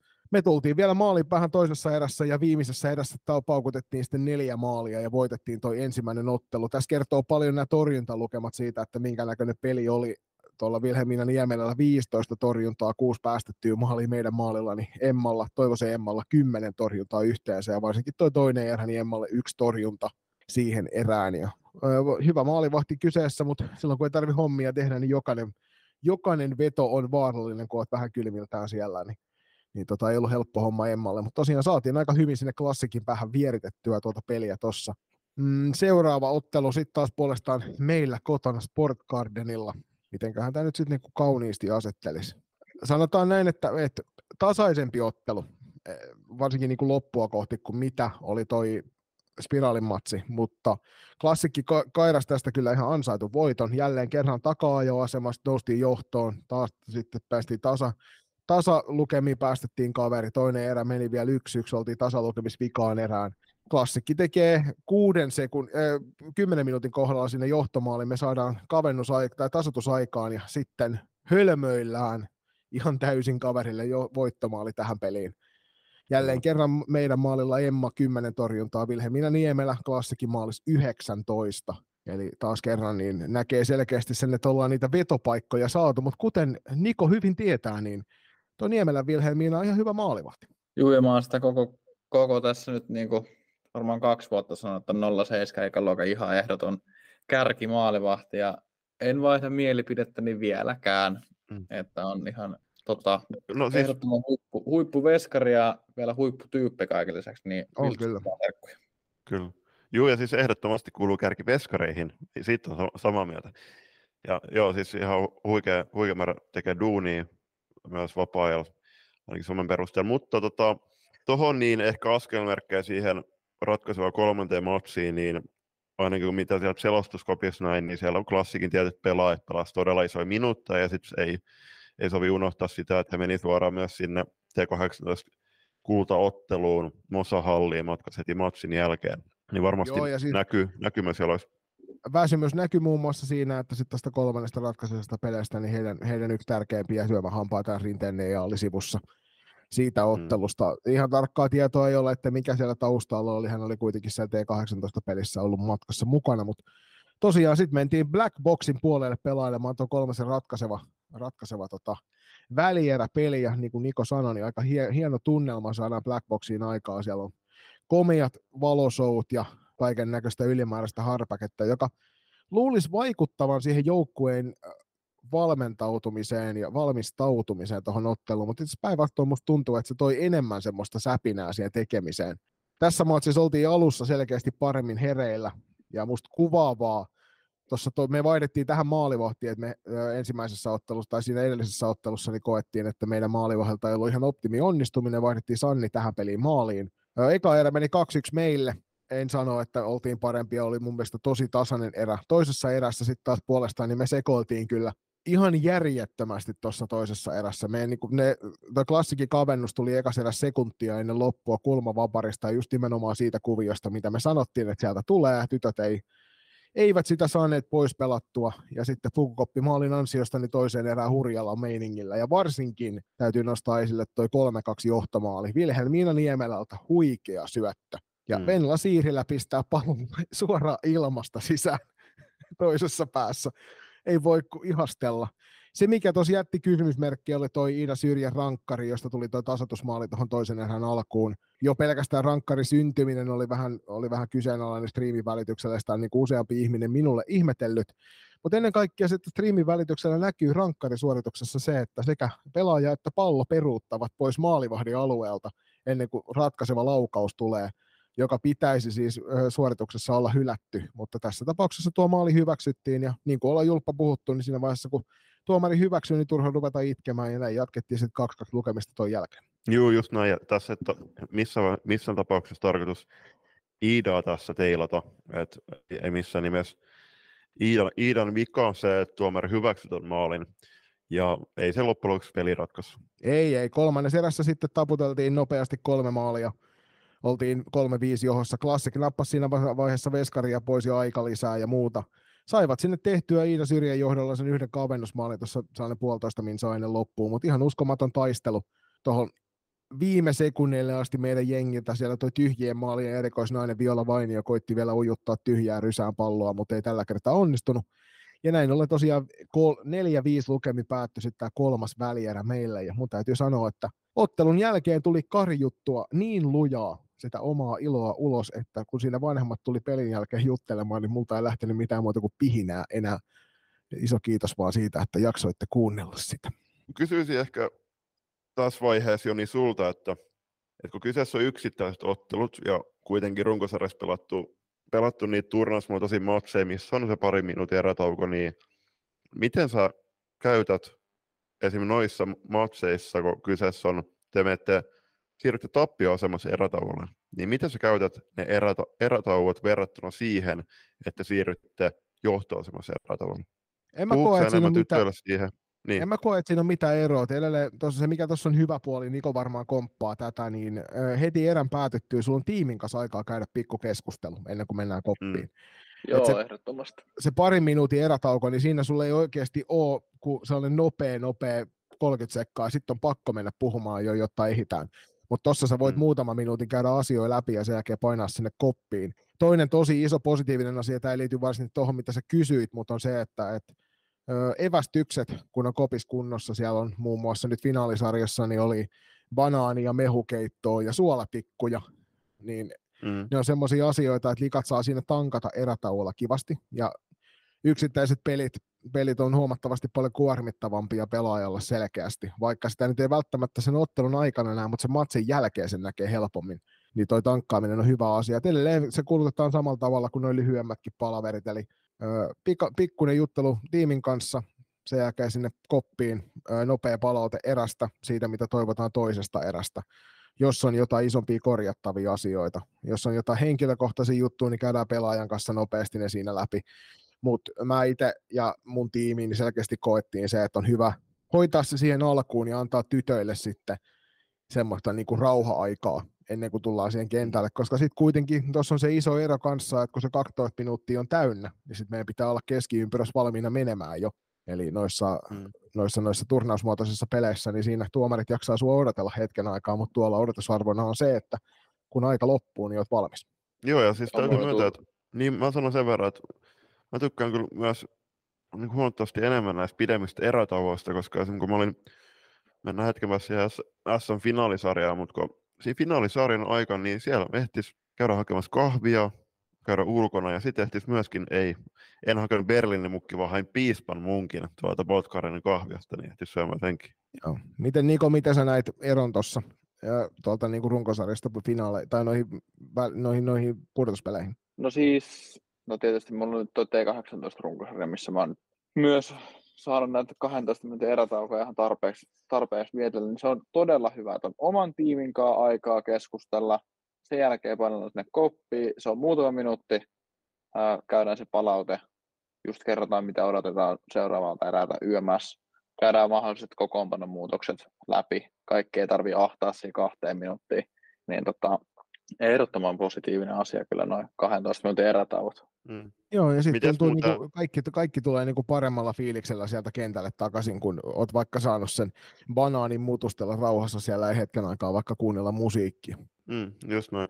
Mites muuten katsoo noita matseja, niin joissain otteluissa niin jotkut joukkueet laitetaan ne vilttipelaajat se erätauon ajaksi niin lämmittele siihen kentälle, niin mites näiden kanssa sen palautteen antoa, että jätetäänkö nämä täysin sen palautteen ulkopuolella vai annetaanko heille sitten mahdollisesti erän alussa sitten oma feedback? Mulla on ainakin niin kuin erätauollakin tarkoitus aina se, että koko jengi on siinä, koska niin kuin mä aina sanon Likoille, kun tulee tiivistys, mä yleensä pyrin tekemään sen erätauolla sen tiivistyksen, jos se on mahdollista. Niin sanon sen, että olkaa jatkuvasti valmiina siihen, että mä tarviin teitä, että se voi olla 10 sekuntia. Kun joku loukkaantuu, niin sitten jonkun pitää hypätä tilalle. Ja sen takia just noi palaveritkin on tärkeitä. Et mä näkisin sen ehkä niin, että jos sillä aikaa, kun muut on kopissa, niin sä oot lämmimässä kentällä, niin se kertoo siitä, että sä et ole ihan heti pelille tulossa takaisin sieltä. Ja sen takia mä koen sen tärkeänä, että ne myöskin niinku viltissä sillä hetkellä olevat, niin on mukana siinä erätaukopalaverissa ja kuulevat sitten ne ajatukset. kun teilläkin on, Joni oli Näröön Teemu nyt fysiikkavalmentaja, niin te, totta kai siis teillä, niin kuin meidän lajivalmentajilla on miljoona muuta asiaa, mihin pitää keskittyä sen erän aikana, niin onko se silleen, että se fysiikkavalmentaja sitten niin kuin sparraa koko ajan pelaajia sen erän aikana, eikä hänellä ole sit hirveästi siinä erätauolla antaa mitään palautetta, vai onko kyse silleen, että fysiikkavalmentajakin on sitten tarvittaessa äänessä? No kyllä Teemu ainakin välittömästi ilmestyy siihen koppikäytävään, että Blackboxissa tuossa siinä finaaliottelussa, viimeisessä välieräottelussa, niin Teemu oli sen katsomon puolella, mutta välittömästi kun erä päättyi, niin hän oli koppikäytävällä ja hoiti muun muassa finaalipelissä jalan teippausta ja tollaista, että on niin kuin jatkuvasti siinä, mutta ennen kaikkea niin hän tuntuu itse nauttivan myös siitä, että tsemppaa noita pelaajia, niin kuin Henkko, että haluaa olla sillä tavalla joukkueen matkassa mukana, vaikka varsinaisesti ei kannakaan sitten vastuuta siitä itse otteluvalmentamisesta, niin se on kyllä positiivinen asia ja ehdottomasti otetaan vastaan siinä hetkessä kaikki apu, mitä saadaan. Et ennen kaikkea se, että jos hän huomaa joltain pelaajalta esimerkiksi jotain ongelmaa kentällä, niin Teemu tulee kyllä matalalla kynnyksellä niistä sanomaan ja se on, niin kuin tuossa aikaisemminkin sanoin, niin se on hienoa, että tiettyjä asioita pystyy ulkoistamaan muille ihmisille, jotka on niissä parempia ammattilaisia, niin siitä isoa kiitosta tuonne Teemun suuntaan. Jaha, sit voitaisiin siirtyä tuohon toiseen välieräsarjaan. Joo, mennään sinne suuntaan. Se toinen välieräsarjahan oli tosiaan tuo Nipakos SP Vaasa ja SPF Virmon välinen koitos. Ja tässä sen verran lasketaan sinne teille ennakkotietoa, että Nipakos SP Vaasa tällä kaudella hävisi 2 peliä ja pelasi 1 tasan. Ja näistä 3 ottelusta, missä Nipakos SP Vaasa menetti pisteitä, niin 1 niistä tappioista ja sen tasapelin aiheutti heille Virmo. Eli näin ollen olivat selkeästi Nipakos SP Vaasan kovin kilpakumppani tässä sarjassa. Tiedossa oli jo etukäteen se, että Virmon kanssa ei kannata lähteä siihen juoksuleikkiin mukaan. Eli jos lähdetään vapaasti virtaavaan peliin, niin Virmo pystyy olemaan siinä todella rankaseva, koska he on siinä vastahyökkäyspelissä kyllä todella loistavia. Tuossa ensimmäinen ottelu päättyi 12-6 lukemin tuo kampushallilla ja siinä tuntui vähän siltä, että Nipakos SP Vaasalla niin ensimmäisen 2-3 maalin jälkeen niin ehkä se takki aukeni hieman ja Virmo sieltä pääsi peliin mukaan ja sitten mentiinkin tosiaan loppupeli aika lailla hetkittäin päästä päähän hurjaa vauhtia ja molemmissa päissä soi. Kolmannen erä alkuun niin Nipakos SP Vaasalta huikea sisääntulo siihen kolmanteen erään ja ratkaisivat tuon matsin sitten siinä loppujen lopuksi. Virmolta hyvä taistelu, mutta kokoonpano ero näkyy tuossa aika voimakkaasti tässä pelissä, että vastuunkantajia löytyy hyökkäyssuuntaan ennen kaikkea niin paljon enemmän tuolta Vaasa-Kokkola-akselilta. Niin, joka näkyy siinä, että tuommoisessa pitkässä matsissa niin Virmolle ei ole niin paljon työkaluja käytettävää, että miten he pystyy reagoimaan pelin sisällä. Tarkoitan tässä tapauksessa esimerkiksi sitä, että ei ole hirveästi niitä vaihtopelaajia, ei ole penkin päässä istuvia pelaajia, jotka voi tulla antaa huilivaihtoja, ja sitten toinen todella tärkeä pointti on se, että siis kaikki kunnia Anni Suopejärvelle, mutta Anni joutuisi pelaamaan, tai pääsi pelaamaan kaikki matsit, mutta ehkä tuossakin ekassa välierämatsissa niin itse valmentajana olisin heittänyt sen kakkosveskarin sitten kakkosveskarin kentälle ja olisi herätellyt siltä joukkuetta. Mitäs Niko, näetkö tämän pelin? En nähnyt, mutta kun otat tuohon kokoonpanoeroon, nyt sen verran tässä rupesin laskettelemaan, että kun Nipakos SP Vaasa rallattelee kauden 4 viimeiseen peliin yli 30 maalia, niin kertoo aika kovaa ketä siitä, että minkälainen hyökkäyskalusto on. Ja tuohon ensimmäiseen välierään Vilja Kuutniemen vaatimattomat 7-0. Niin siinä on niinku vaan yksi niistä monista pelaajista, joka pystyy noita pelejä ratkomaan. Mm. Toisessa ottelussa niin Virmo selkeästi laittoi oman pään kiinni eikä lähtenyt siihen juoksupeliin mukaan. Se näkyy kyllä osittain myös sitten Honkelan siirin torjuntamääristä ja sitten taas puolestaan Anni Suopajärvelle torjunnat selkeästi enemmän tuossa pelissä. Matsi päättyi 2-3 Nipakos SP Vaasan voittoon ja näin ollen myöskin tuota kautta sitten kova selviytyi tuonne finaalin puolelle FPC Turun seuraksi, mutta matsi oli tasainen. Ensimmäisen erään 1 maali, jonka teki Veera Kurikkala. Toisen erään nähtiin molemmilta joukkueilta 1 maali. Ja kolmanteen erään nähtiin molemmilta joukkueilta 1 maali, josta sitten jälkimmäisen Virmon kavennusmaali teki Laaksosen Sara vielä rankkarista. Tuossa kun katsoo noita torjuntamääriä, niin Suopanjärven Anni tuolla kolmannessa erässä niin torjui saman verran kuin Honkelan Siiri, Nipakos SP Vaasan maalilla, eli siellä kyllä Virmo on niitä paikkoja tarjoillut, mistä niitä maaleja tehdään, mutta tällä kertaa ei riittänyt maalintekovarmuus, eikä ehkä niille paikoille pääseminen. 2-3 tiukat lukemat, kun Niko just tuossa äsken mainitsi, kuinka monta maalia Nipakos SP Vaasa teki näihin viimeisiin peleihin, niin kertoo siitä, että finaalisarjassakin onnistumisia tuli. Hieno taistelu mun mielestä, niin kuin täytyy nostaa Virmalle hattua. Onnistuivat tässä sarjassa kyllä tekemään, varsinkin tässä jälkimmäisessä pelissä, niin tekemään tuosta Nipakos SP Vaasan pelaamisesta vaikeaa. Ja tietysti Hani Hallilla se on kaikille aina vaikeaa se pelaaminen. Ihan sama, kuka sinne tulee ja millä kokoonpanolla, niin siellä ei koskaan helpolla pääse. Mutta tätä myötä niin tosiaan kova finaaliin ja Virmo sinne bronssiotteluun, jossa vastaan asettu sitten Classic.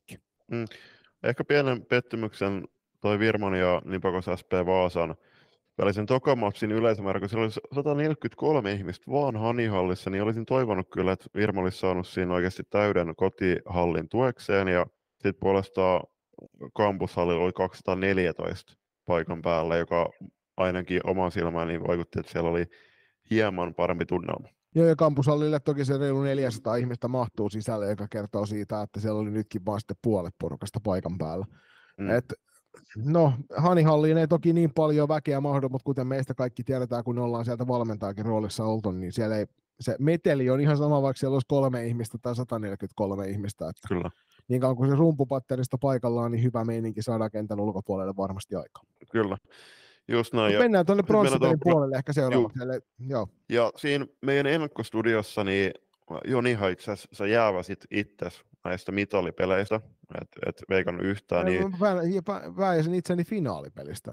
Okei, joo, mutta taisi olla silleen, että Niko veikkasi 4-0 tätä bronssimatsi Classicin ja meikäläinen 7-2. Mites? Joo, Joni, teistä kumpikaan ei päässyt hirveän lähelle. Mä en muista veikkasinko mä siihen ollenkaan, mutta tämä matsi päättyi päättyi tuon Classicin 2-1 voittoon. Ja mä en tiedä, oliko se kellekään muulle yllätys, että nämä kaksi joukkuetta tekee noin vähän maaleja, koska kumpikin näistä joukkuetta maalin teon osaa tehdä, mutta siis torjunnat määrät oli myöskin Vilhelmiina Niemelällä 11 torjuntaa, eli yhteensä 12 vetoa maaliin kohti. Ja Virmon maalissa Anni Suopanjärvi 15 torjuntaa, eli yhteensä 17 vetoa maaliin kohti. Niin alle 30 laukausta 60 minuuttia maalia kohti tässä ottelussa. Kertoo siitä, kyllä, että aika varovaisella pelitaktiikalla on varmasti ollut liikenteessä. Kyllä, siis tuossa on joissain näissä huippusarjoissa niin näkyy tämmöinen pelaajan lämpökartta, että missä hän liikkuu ottelun aikana. Niin taas voisi kuvitella hyviä, että Classicin ja Virman pelaajat on lähinnä liikkunut siellä kulmissa ja keskellä kenttää, ja sitten näin ollen niitä vetopaikkoja tullut, ja pienen tämmöisen hauskana anekdoottina, niin taisi olla joku jalkapallomatsi, missä oli Teemu Pukin lämpökartta oli muodostunut goatin eli vuohen keskellä urheilukenttää, jalkapallokenttää. Katoiko se tämän bronssimatsi? Se oli sen tulospalvelusta tätä, ja olettaisin, että tässä on hyvin paljon Classic tehnyt sitä, mitä Classic osaa parhaiten. Eli sen fiilissählyn tappaminen, siinä missä Virmo on sitten taas hyvä, siinä momentum salibändissä, niin Classic on varmaan tehnyt kyllä kaikkeensa sen eteen, että on saanut sen fiiliksen mahdollisimman alas, ja varmasti puolustunut pallolla paljon, ja niin kuin sanoin, niin tekee sen hemmetin hyvin. Joo, ja se heidän viisikko puolustaminen oli meitäkin vastaan todella, todella tiivistä, että se vaati hurjan paljon pallon liikuttelua syvyys- ja leveyssuunnassa, että sieltä niitä paikkoja saatiin aikaan, niin en ihmettele hetkeäkään. Sitten tietysti ne ja Rinteen paluu tähän otteluun Classicin paitaan niin helpotti varmasti heidän tekemistään, että sen verran suuresta johtajasta on tosi joukkueessa kyse. Kyllä. Kaikki tämän bronssimatsin maalit nähtiin tuohon avauserään ja ajassa 19.57 Lotta Penttiläinen ja Rinteen syötöstä viimeisteli Classicille T16 SM-bronssimitaalit ja onnittelut Classicille. Joo, onnittelut Classicin suuntaan ja myöskin hyvästä tsemppauksesta Virmon suuntaan. Siirrytään sitten tuonne finaalisarjan puolelle, josta tulosten valossa saatiin kohtalaisen yksioikoinen sarja, mutta kuten Julppa paikalla olleena tuossa toisessa finaalissa voi sanoa, että helpolla ei kova näissä peleissä päässyt. Sarja aloitettiin tietysti tuolta Kokkolan suunnilta, runkosarjan voittaja kun oli kyseessä, ja Kokkolan kampushallille saatiin peräti 348 ihmistä lehtereille katsomaan tätä peliä. Täynnä ei ollut vieläkään kampushallin katsomaan, mutta meteli oli loistavaa. Ja ennen kaikkea vielä tässä välissä mä poikia kiitin molempien pelien jälkeen, mutta sieltä Nipakos SP Vaasan puolelta, nyt en tiedä kumman jengin kannattajapojat siellä oli, mutta pitivät huikeaa meteliä rumpujensa kanssa sekä Kokkolassa että tuolla Bolt Gardenilla sitten seuraavana päivänä. Niin tällaista kannattajakulttuuria me raivataan paljon enemmän, ja se oli tosi hienoa nähtävä. Joo, ehdottomasti. Joo, fiilispätkiä näin molemmista peleistä, ja hyvä fiilis on ollut, ja niin kuin siinä ennakkostudiossa sanoinkin, niin varmasti saadaan sarjalle arvoisensa lopetus, ja varmasti on ollut hieno kokemus niin kuin pelata ja valmentaa ja olla ihan ottelutapahtuman osallinen molemmissa peleissä. Joo. Kyllä. Oli kyllä. Niin tuohon tunnelmaan voisi sanoa, että kun selostin yksin sen ratkaisun finaalin, niin tehtiin siinä haastattelu, Jonin ja Teemun kanssa haastattelut siinä kentän tasolla, ja se oli joku 5 minuutin haastattelu, niin siinä oli ihan mielettömän hienoa, kun siellä molempien joukkueiden kannattajat piti tämmöistä huutokilpailua ja kannatti siinä, ja siellä oli tosi hyvä meteli. Semmoista mä kaipaan niin kuin jatkossakin ihan normaaleihin matseihin. Ymmärrän kyllä, että finaaliottelut sytyttää ihan eri tavalla.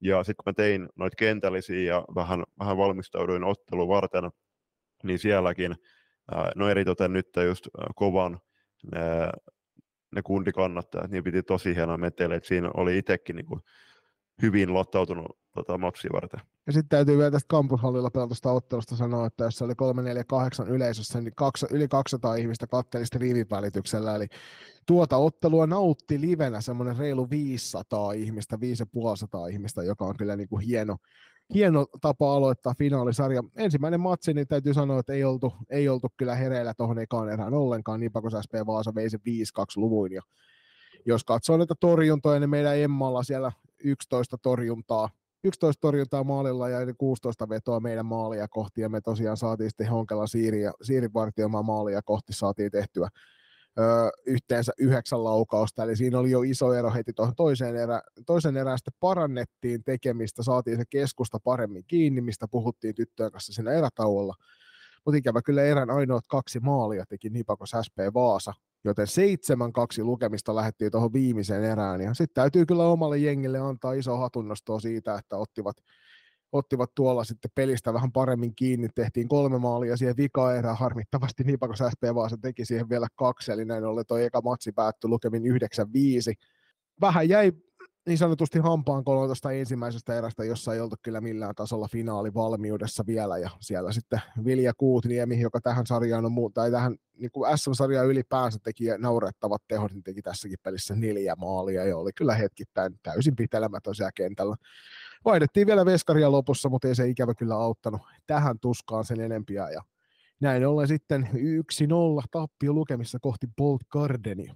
Ja nyt on sellainen peli, että tässä kun Julppakin oli paikan päällä, nyt on hyvä kertoa. Tässä on siitä tunnelmasta puhuttu. Ainut teko Julppa oli, mikä on ainut asia, mikä mä jää harmittamaan tästä pelistä sen tunnelman kannalta. No. Kovan fanikatsomo sieltä huutaa, että BC-fanit huutakaa meille. Niin BC-fanit ei osannut sanoa yhtään mitään vastaan. Et mä en tiedä, miksei siellä... Se katsomokulttuuri puuttuu ehkä Varsinais-Suomesta kokonaan, se missä osataan huutaa vastaan sinne toiselle puolelle. Joo, siis erinomainen huomio, ja siis kun kuitenkin siellä oli tosi paljon myös Gardenin, siis BC:n kannattajilla oli tosi paljon myös rumpuja. Muun muassa oli eräältä partiolippukunnalta lainattu yksi rumpu ihan tätä matsia varten, ja itse asiassa faktana niin 7.5. marssi tai Lounais-Suomen partiopiirin partioparaati, mihin itsekin aion osallistua. Mutta joo, ihan samaa mieltä, ja siis itse olisin odottanut, että BC-fanit tai niinku teidän kannattajat olisi tosiaan niinku vielä enemmän syttynyt siihen nimenomaan kovan fanien huutoon. Joo, hetkittäin saatiin kyllä hyvä meno päälle siellä, ja ottelussakin sen näki aika hyvin, että missä vaiheessa oltiin niinku matsissa mukana. Ensimmäisessä erässä saatiin hyvää kannustusta molemmilta joukoilta. Mä näkisin, että me oltiin ensimmäisessä erässä se parempi joukkue, mutta ainoa maali siihen teki Nipakos SP Vaasa, joka on hyvin, hyvin perusteellista meille se, että me ei onnistuttu tuossa maalinteon puolella. Toisessa erässä se tuska vaan kasvoi Nibagas pelasi, teki 4 maalia siihen erään, ja mä olisin voinut sen erän jälkeen väittää, että me oltiin selkeästi parempi joukkue tuossa toisessa erässä, mutta kun sä et osu mistään, ja kaverilta löytyy Veera Kurikkalaa, jonka maali, nyt täytyy sanoa edekseen, toi 2-3 johtomaali Veera Kurikkalalta oli ihan uskomaton taidonnäyte. Pyörähdys lujasta vauhdista keskustaan, suoraan pyörähdyksen jälkeen veto etuyläkulmaan sellaisella vauhdilla, että niitä ei niin kuin F-liigassakaan nähdä tollaisia laukauksia. Niin se oli huikea maali häneltä. Joo, mä itsekin sanoin siinä selostuksessa, että kyllä toi kakkoserän alku oli teiltä todella vahva ja juuri semmoinen, mitä voisi väittää, että halusitte siihen erään alkuun. Valitettavasti teidän kannalta, niin se ei nyt kantanut koko erää ja kova erottautui koko sarjassa oikeastaan siis kauden aikana sillä, että he oli todella tehokkaita niissä maalintekopaikoissaan. Oli. Ja kyllähän siis tässäkin, jos mietitään, että peli päättyi loppujen lopuksi lukemin 4-8, niin eli se Viinanoja maaliin kohti me ammuttiin 21 kertaa. Mä väitän, että me ammuttiin se toinen 21 kertaa ohi hänen maalistaan. Ja meidän maalilla niin Emmalle puolestaan 28 torjuntaa, eli yhteensä 36 vetoa maaliin kohti. Ja kuinkahan monta kertaa Nibakos SP Vaasa ampui ohi maali? Ei hirvittävän montaa kertaa. He pisti kyllä aika hyvällä prosentilla pallot maaliin kohti. Et siinä on se iso ero heidän ja muiden välillä, on se, että kun he pääsee maalipaikkaan, niin he ei tarvitse 8 paikkaa, että he tekee maalin. He tarvii sen 2 ja sitten se menee sisään. Ja se nähtiin tuossa toisessa erässä. Kolmas erä päättyi sitten vielä 2-3 lukemin Nibakos SP Vaasalle ja näin ollen sinne Vaasa-Kokkola-akselille sitten Suomen mestaruus. Ja kuten Niko sanoi tuossa T18-sarjassa klassikissa, niin sanon minä tässä sarjassa myöskin, että täysin oikea joukkue voitti. Viimeisessä ottelussa tässä sarjassa me näytettiin, että me pystytään tuota joukkuetta haastamaan ihan tosissamme kentällä, mutta tosiaan maalinteon tehokkuus on niin järjetön tuossa jengissä. Et siihen se loppujen lopuksi kaatui toi meidän kaikki yrittäminen, koska sitten kolmannessa erässä niin me päästiin vielä 4-6 lukemiin, sen jälkeen otettiin veskaria pois, sitten menee tyhjää maaliin ja sitten likat vähän siinä kohtaa sen selkä naksahti ja sitten vielä 9 sekuntia ennen loppuun niin sitten Vilja Kuutniemi viimeistelee sen ensimmäisen tähänottelun. Niin mä olin just sanomassa, että 59 minuuttia ja 51 sekuntia te pystyitte pimentämään Vilja Kuutniemen. Kyllä, mutta siis Helkkarin hieno finaalisarja, ennen kaikkea niin kuin toi tunnelma molemmissa halleissa oli ihan järjetön. Ja nyt SPR Poltgardenille ei mahdu, kun 240 ihmistä samaan aikaan paikan päälle siihen sisäänlaskettuna joukkueen. Katsomassa oli nyt 201 ihmistä. Mutta Juliuksen selostusta striimin välityksellä seurasi yli 500 ihmistä. Joo, siis eli me saatiin tähän ottelun livenä 700 ihmisen seuraajamäärä, joka on ihan käsittämätön junnusarjassa. Kyllä, ja mä laitoin Twitterin kiitokset siitä, siis, ja ennen kaikkea, niin kuin mä sanon Joni tässäkin, niin oikeasti, että iso kiitos siitä, että niin kuin te tarjositte mulle tämän selostusmahdollisuuden. Ei, siis kuka voi sanoa, että pääsee selostamaan oikeasti SM-finaali junioritasolla noin isolla yleisömäärällä ja noin hienon tunnelman keskellä, koska se oli, mä sytyin siinä selostuksessakin siihen, että kun siellä oli, että vaikka ei tullut sitä huutokilpailu BC ja kovan fanien välillä, niin molemmat kannattajat kannatti loppuun saakka omia joukkueitaan, ja se, että siinä oli mun selostuskopin alla, oli itse asiassa mun valmennettavia pelaajia, terkut vaan teille, niin siinä, että he kannatti koko ajan teitä, ja siinä oli, että ei välillä kuulu edes omia ajatuksia. Ja sitten siinä oli tosi hienoa, kun mä katsoin ympärilläni sieltä selostuskopista, niin ihan täys halli, ja huomasiko, miten joukkueet ja vaihtopenkki ja katsomo niin nauttisi nimenomaan siitä kokemuksesta. Mutta nyt se kaikkein tärkein kysymys, niin oliko Niko Niskanen yksin näistä 500? Totta kai. Ehdottomasti. No kerropa nyt sitten kaikkein tärkein kysymys vielä seuraavaksi, miten Julppa onnistui? Julppa onnistui oikein hyvin. No niin, kyllä huomaa, että on asiantunteva herrasmies tyttösalibändi ja naissalibändi ja tietysti lajin parissa muutenkin, niin se kyllä huokui. Joo. Miltä siis peli näytti sinne kotikatsoman suuntaan? No kyllähän siinä oli sarjan 2 parasta joukkuetta ja finaaliarvoinen peli kyllä se Nibakos SP Vaasa on vaan ihan todella tehokas, käyttää maalipaikat hyvin hyödykseen. Tässä niin kuin, täältä tulospalvelusta löytyy tämmöinen niin kuin sarjataulukko myös niin kuin periaatteessa, niin kuin löytyy täältä niin kuin playereiden osalta, niin 6 voittoa, 51 tehtyä maalia ja 23 päästettyä maalia, niin kertoo siitä, minkälainen niin kuin hyökkäysarsenaali siellä on niin kuin paljon pelaajia kykenee ratkoa tuohonkin niin kuin finaaliin 8 eri maalintekijää, 8 maaliin. Niin, kyllä selkeästi ikäluokan paras joukkue ja ansaittumista. Joo, mulla on 4 pointtia tuosta kovaa joukkueesta. Ykkönen on laaja kokoonpano, pystyvät peluttamaan itse asiassa niitä kaikki 17 kenttäpelaajia tuon ottelun aikana laajasti. Sitten toinen, niin totta kai henkilökohtainen taito, joka näkyy siinä, että he uskasivat laittaa ahtaisiin paikkoihin niitä syöttöjä. Kolmas, totta kai fyysinen kunto ja se heille tyypillinen koko kentän karvi, varsinkin sieltä vastustajan puolustusalueelta. Tykkäsit antaa niitä jatkopresseja kahdella pelaajalla, mutta se näkyy myös siinä esimerkiksi alakertaan, missä oli muuan Juuli Aspek, oli jatkuvasti myös antamassa sitä jatkopainetta teidän hyökkäjille. Ja 4. on totta kai niin ton joukkueen laatu, että siellä on todella laadukkaat 3 kentällistä, joka näkyy sitten siinä pelutuksen laatuna.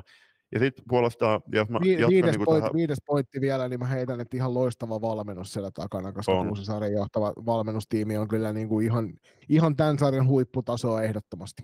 Kyllä. Ja mitä niin kuin tähän sarjaan tulee, niin mä itse siinä selostuksessakin sanoin, harmillisesti mä en saanut kyllä siihen kommentaattorin apua, että pyysin Matti Pienihäkkästä, mutta Matilla oli vähän pitkä laivareissu takana, niin hän oli siellä tietysti nauttimassa tunnelmasta katsomassa, mutta tuosta niin olipahan hieno sarja ja sitten olipahan hienot päätökset niin Pakos SP Vaasan ja sitten Joni Teija, joka pääsi Turun 07 pelaajille T16 ikäluokassa. Et mä onnittelin ja kiittelin heitä just kun he siirtyivät ensi kaudeksi T18-sarjaa. Puolestaan 08 niin lukuisia lahjakkaita 08 ja sitten mikä hienointa, niin muun muassa Teija joukko ja munkin valmennettava Nella Heininen 09 ja sitten niin Pakos SP Vaasan, Emilia Kynnäs, niin ikään 09, niin onpa heilläkin todella hienot tulevaisuudet edessä. Ja varsinkin siis Emilian kohdalla mä selostinkin siinä, että todella kypsää peli-ikäiseksi. Joo, ja mun täytyy sanoa tuohon vielä, että jos niin kuin Niko sanoi, että ehdottomasti tämän niin kuin, sarjan arvoinen päätös tolle, niin kaikkiaanhan nämä pudotuspelit oli semmoinen paketti, että mun täytyy sanoa, että mä toivon, että jokainen valmentajaplanttu pääsee joskus testaamaan, millaista on valmentaa pudotuspeleissä, koska se on ihan eri juttu valmentaa pudotuspelejä kuin valmentaa runkosarjaa.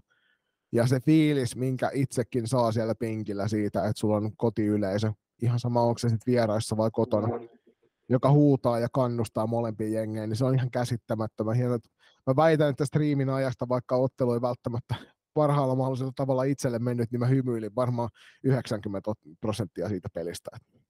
Joo, kyllä noin playoffit on aina playoffit. Kyllä niin kuin esimerkiksi T18 ensimmäinen finaali Blackboxissa 360 katsoja, ihan karmea mökä. Niin, mieletön kokemus. Samaan sitten Mosalla 200 katsojaa. Ihan mieletön kokemus molemmista joukkueista, niin kuin rumpuryhmät ja muut vastaavat. Niin, kyllä jokaisen valmentajan ja pelaajan pitää päästä playoffit kokemaan. Tämä on sitten seuraavaksi, me ruvetaan kehittämään tätä katsomokulttuuria siihen, että kun sieltä huudetaan, että huutakaa meille, niin toinen puoli huutaa toiseen suuntaan samaa meininkiä, koska siinä olisi sitä sellaista aitoa urheilumentaliteettia myös siellä katsomon puolella, se olisi hienoa. Mutta hei, nyt on käyty ottelusarjat läpi, tästä näin käydään vielä toi pistepörssipläjäys ja maalivahtipörssi, ja sitä kautta päästään sitten eteenpäin keskustelemaan meidän loppukaneettoja. Niko, otatko sä pistepörssin top 10 sieltä? Mä voin ottaa, eli playoffien pistepörssi voitti vähemmän yllättäen niin Pakos SP Vaasan Vilja Kuutniemi 6 otteluun vaatimaton 18+2. Toisena FPC Turun Measti GL 7 otteluun 8+10. Kolmantena niin Pakos SP Vaasan Veera Kurikkala 6 otteluun 9+7. Neljäntenä SPS Virmon Jasmin Hekström 5 otteluun 10+3. Viidentenä niin Pakos SP Vaasan Sara Kaufin kausti 6 ottelun 2+10, kuudentena FPC Turun Leija Kaisti 7 ottelun 4+7, seitsemäntenä Klassikin Venla Siirilä 6 ottelun 8+2, kahdeksantena Nibakos SP Vaasan Juuli Aspek 6 ottelun 5+5, samoilla tehoilla 7 ottelua FPC Turun Olivia Kurppa, niin ikään 5+5, ja pistepörssin 10 täydentää FPC Turun Ella Virtanen 7 ottelun 3+7. maalivahtipörssi tässä vielä ennen kuin mennään tosiaan loppuajatuksiin, niin muistakaa, että vähintään 1/3 oman joukkueensa peleistä pelanneet maalivahdit kuuluu tälle listaukselle. Ykkösenä SSR:n Sara Torvi, joka pelasi yhden ottelun noista, mitkä oli paikan päällä. Oli siitä ensimmäisestä puolivälierä kamppailusta sairaana sivussa, ja ne oli pelannut siinä, vaan siellä maalia vartioi silloin Ella Nehvanen. Mutta päästettyä maalia 4 kappaletta, 29 torjuntaa, 87-88 tuohon peliin. Täytyy sanoa, että Sara teki meidän elämästä kyllä siellä vaikeaa Kastelihallilla. Toisena Siiri Honkeloinen Ipakos SP Vaasan mestarijoukkueesta. 3 peliä, 9 päästettyä maalia, 53 torjuntaa ja 85-48. Kolmantena Klassikin Vilhelmina Niemelä, 6 peliä, 19 päästettyä maalia, 89 torjuntaa ja 82-41 torjuntaprosentti. Pirkko ja Siiri Tulla siellä 4. 2 peliä, 8 päästettyä, 36 torjuntaa ja 81-82. SPF Virmon Anni Suopajärvi pelasi kaikki joukkueensa 5 peliä, 20 päästettyä maalia, 27 torjuntaa, 81-31 torjuntaprosentti. Eräviikkareiden Sara Funk 6. 2 matsia, 12 päästettyä maalia, 52 torjuntaa ja 81-25. Nipakos SP Vaasan toinen maalivahti Elisa Viidanoja, 3 peliä, 14 päästettyä maalia, 58 torjuntaa ja viimeinen maalivahti, joka ylsi yli 80%, eli 80,56 torjuntaprosenttia. Pelikas SP Anna-Sofia Martin 8. sijalla, 2 peliä, 19 päästettyä maali, 69 torjuntaa, 78-41 torjuntaprosentti. Emma Toivonen meiltä, eli FPC Turulta, 6 peliä, 27 päästettyä maali, 97 torjuntaa, joka oli eniten torjuntoja pudotuspeleissä, 78-23 torjuntaprosenttia. Mainitaan nyt vielä nämä 2 viimeistäkin maalivahtia täältä, että saadaan jokainen playerissa pelannut veskari mainittua, eli Ella Nehvanen, joka pelasi tosiaan ensimmäisen puolivälierä kamppailun, 12 päästettyä maali, 20 torjuntaa, 62-50, ja eräviikkareiden Tara Kuusisto, 1 pelattu ottelu, 6 päästettyä maali, 8 torjuntaa ja 57-14, mutta se oli vaikeat pelit Ellalle ja Taralle noin ensimmäiset matsit. Juu, ja Tarahan tuli kesken sitten ensimmäisen puolivälierän maaliin, joten ei mihinkään helppoon paikkaan Tara tullut kyllä 0-9 vielä, niin Taralle hatun nosto, että selvisi. Odotuksia nähdään erittäin hyvin. Isosti onnea vielä Nipakos SP Vaasalle kullasta, minun joukkueen eli FPC Turusta, Turulle tietysti hopeasta ja sitten pronssille selvinneistä Klassikista. Niin muistittiinko me puhua tuosta pronssipelistä edes ollenkaan? Puhuttiin. Hyvä, niin Klassikille temppiä vielä. Kyllä, ja SM-sarjassa pelasi 168 pelaajaa, divarissa 127, joten 295 pelaajaa oli yhteensä pelaamassa näistä, ja ainakin, siis korjaan 296, koska Eila Virtasta ei laskettu tuohon runkosarjan mukaan. Niin, melkein 300 pelaajaa päästiin tässäkin ikäluokassa, on kyllä hieno määrä.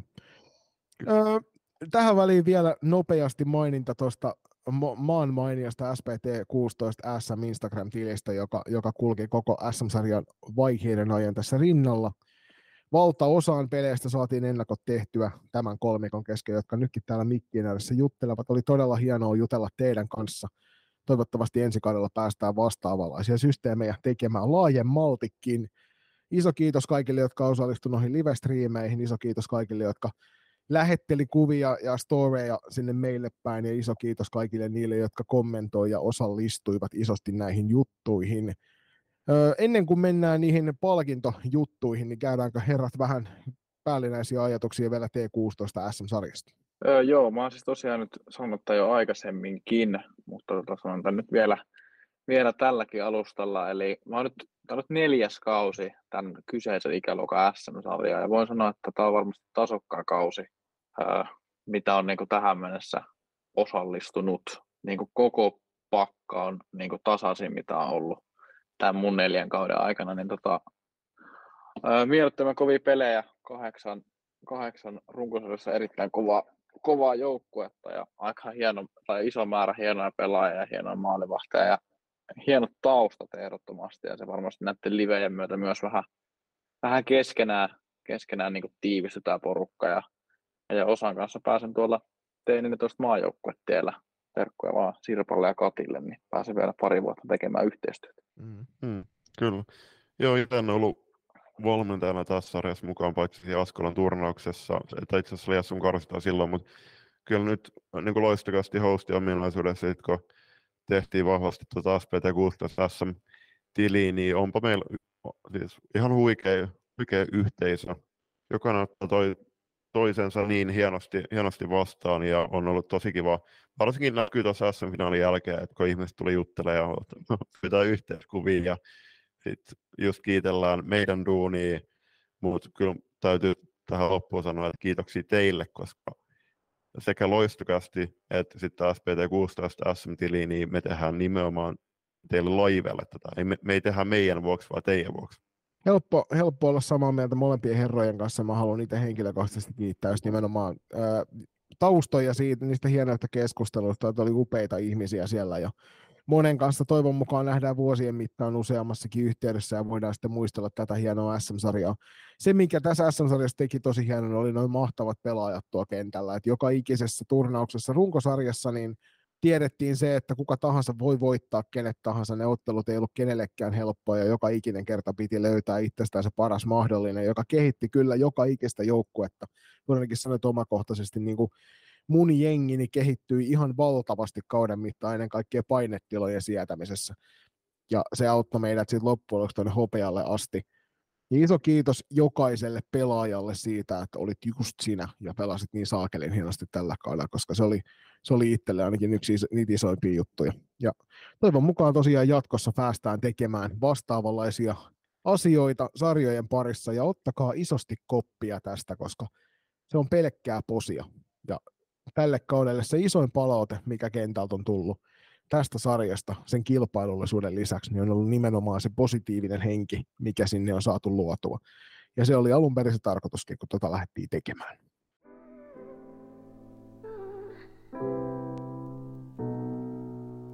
Lenkkipoluille, reenimatkoille ja pidemmille bussireissuille seuraksi. Loistokäästä!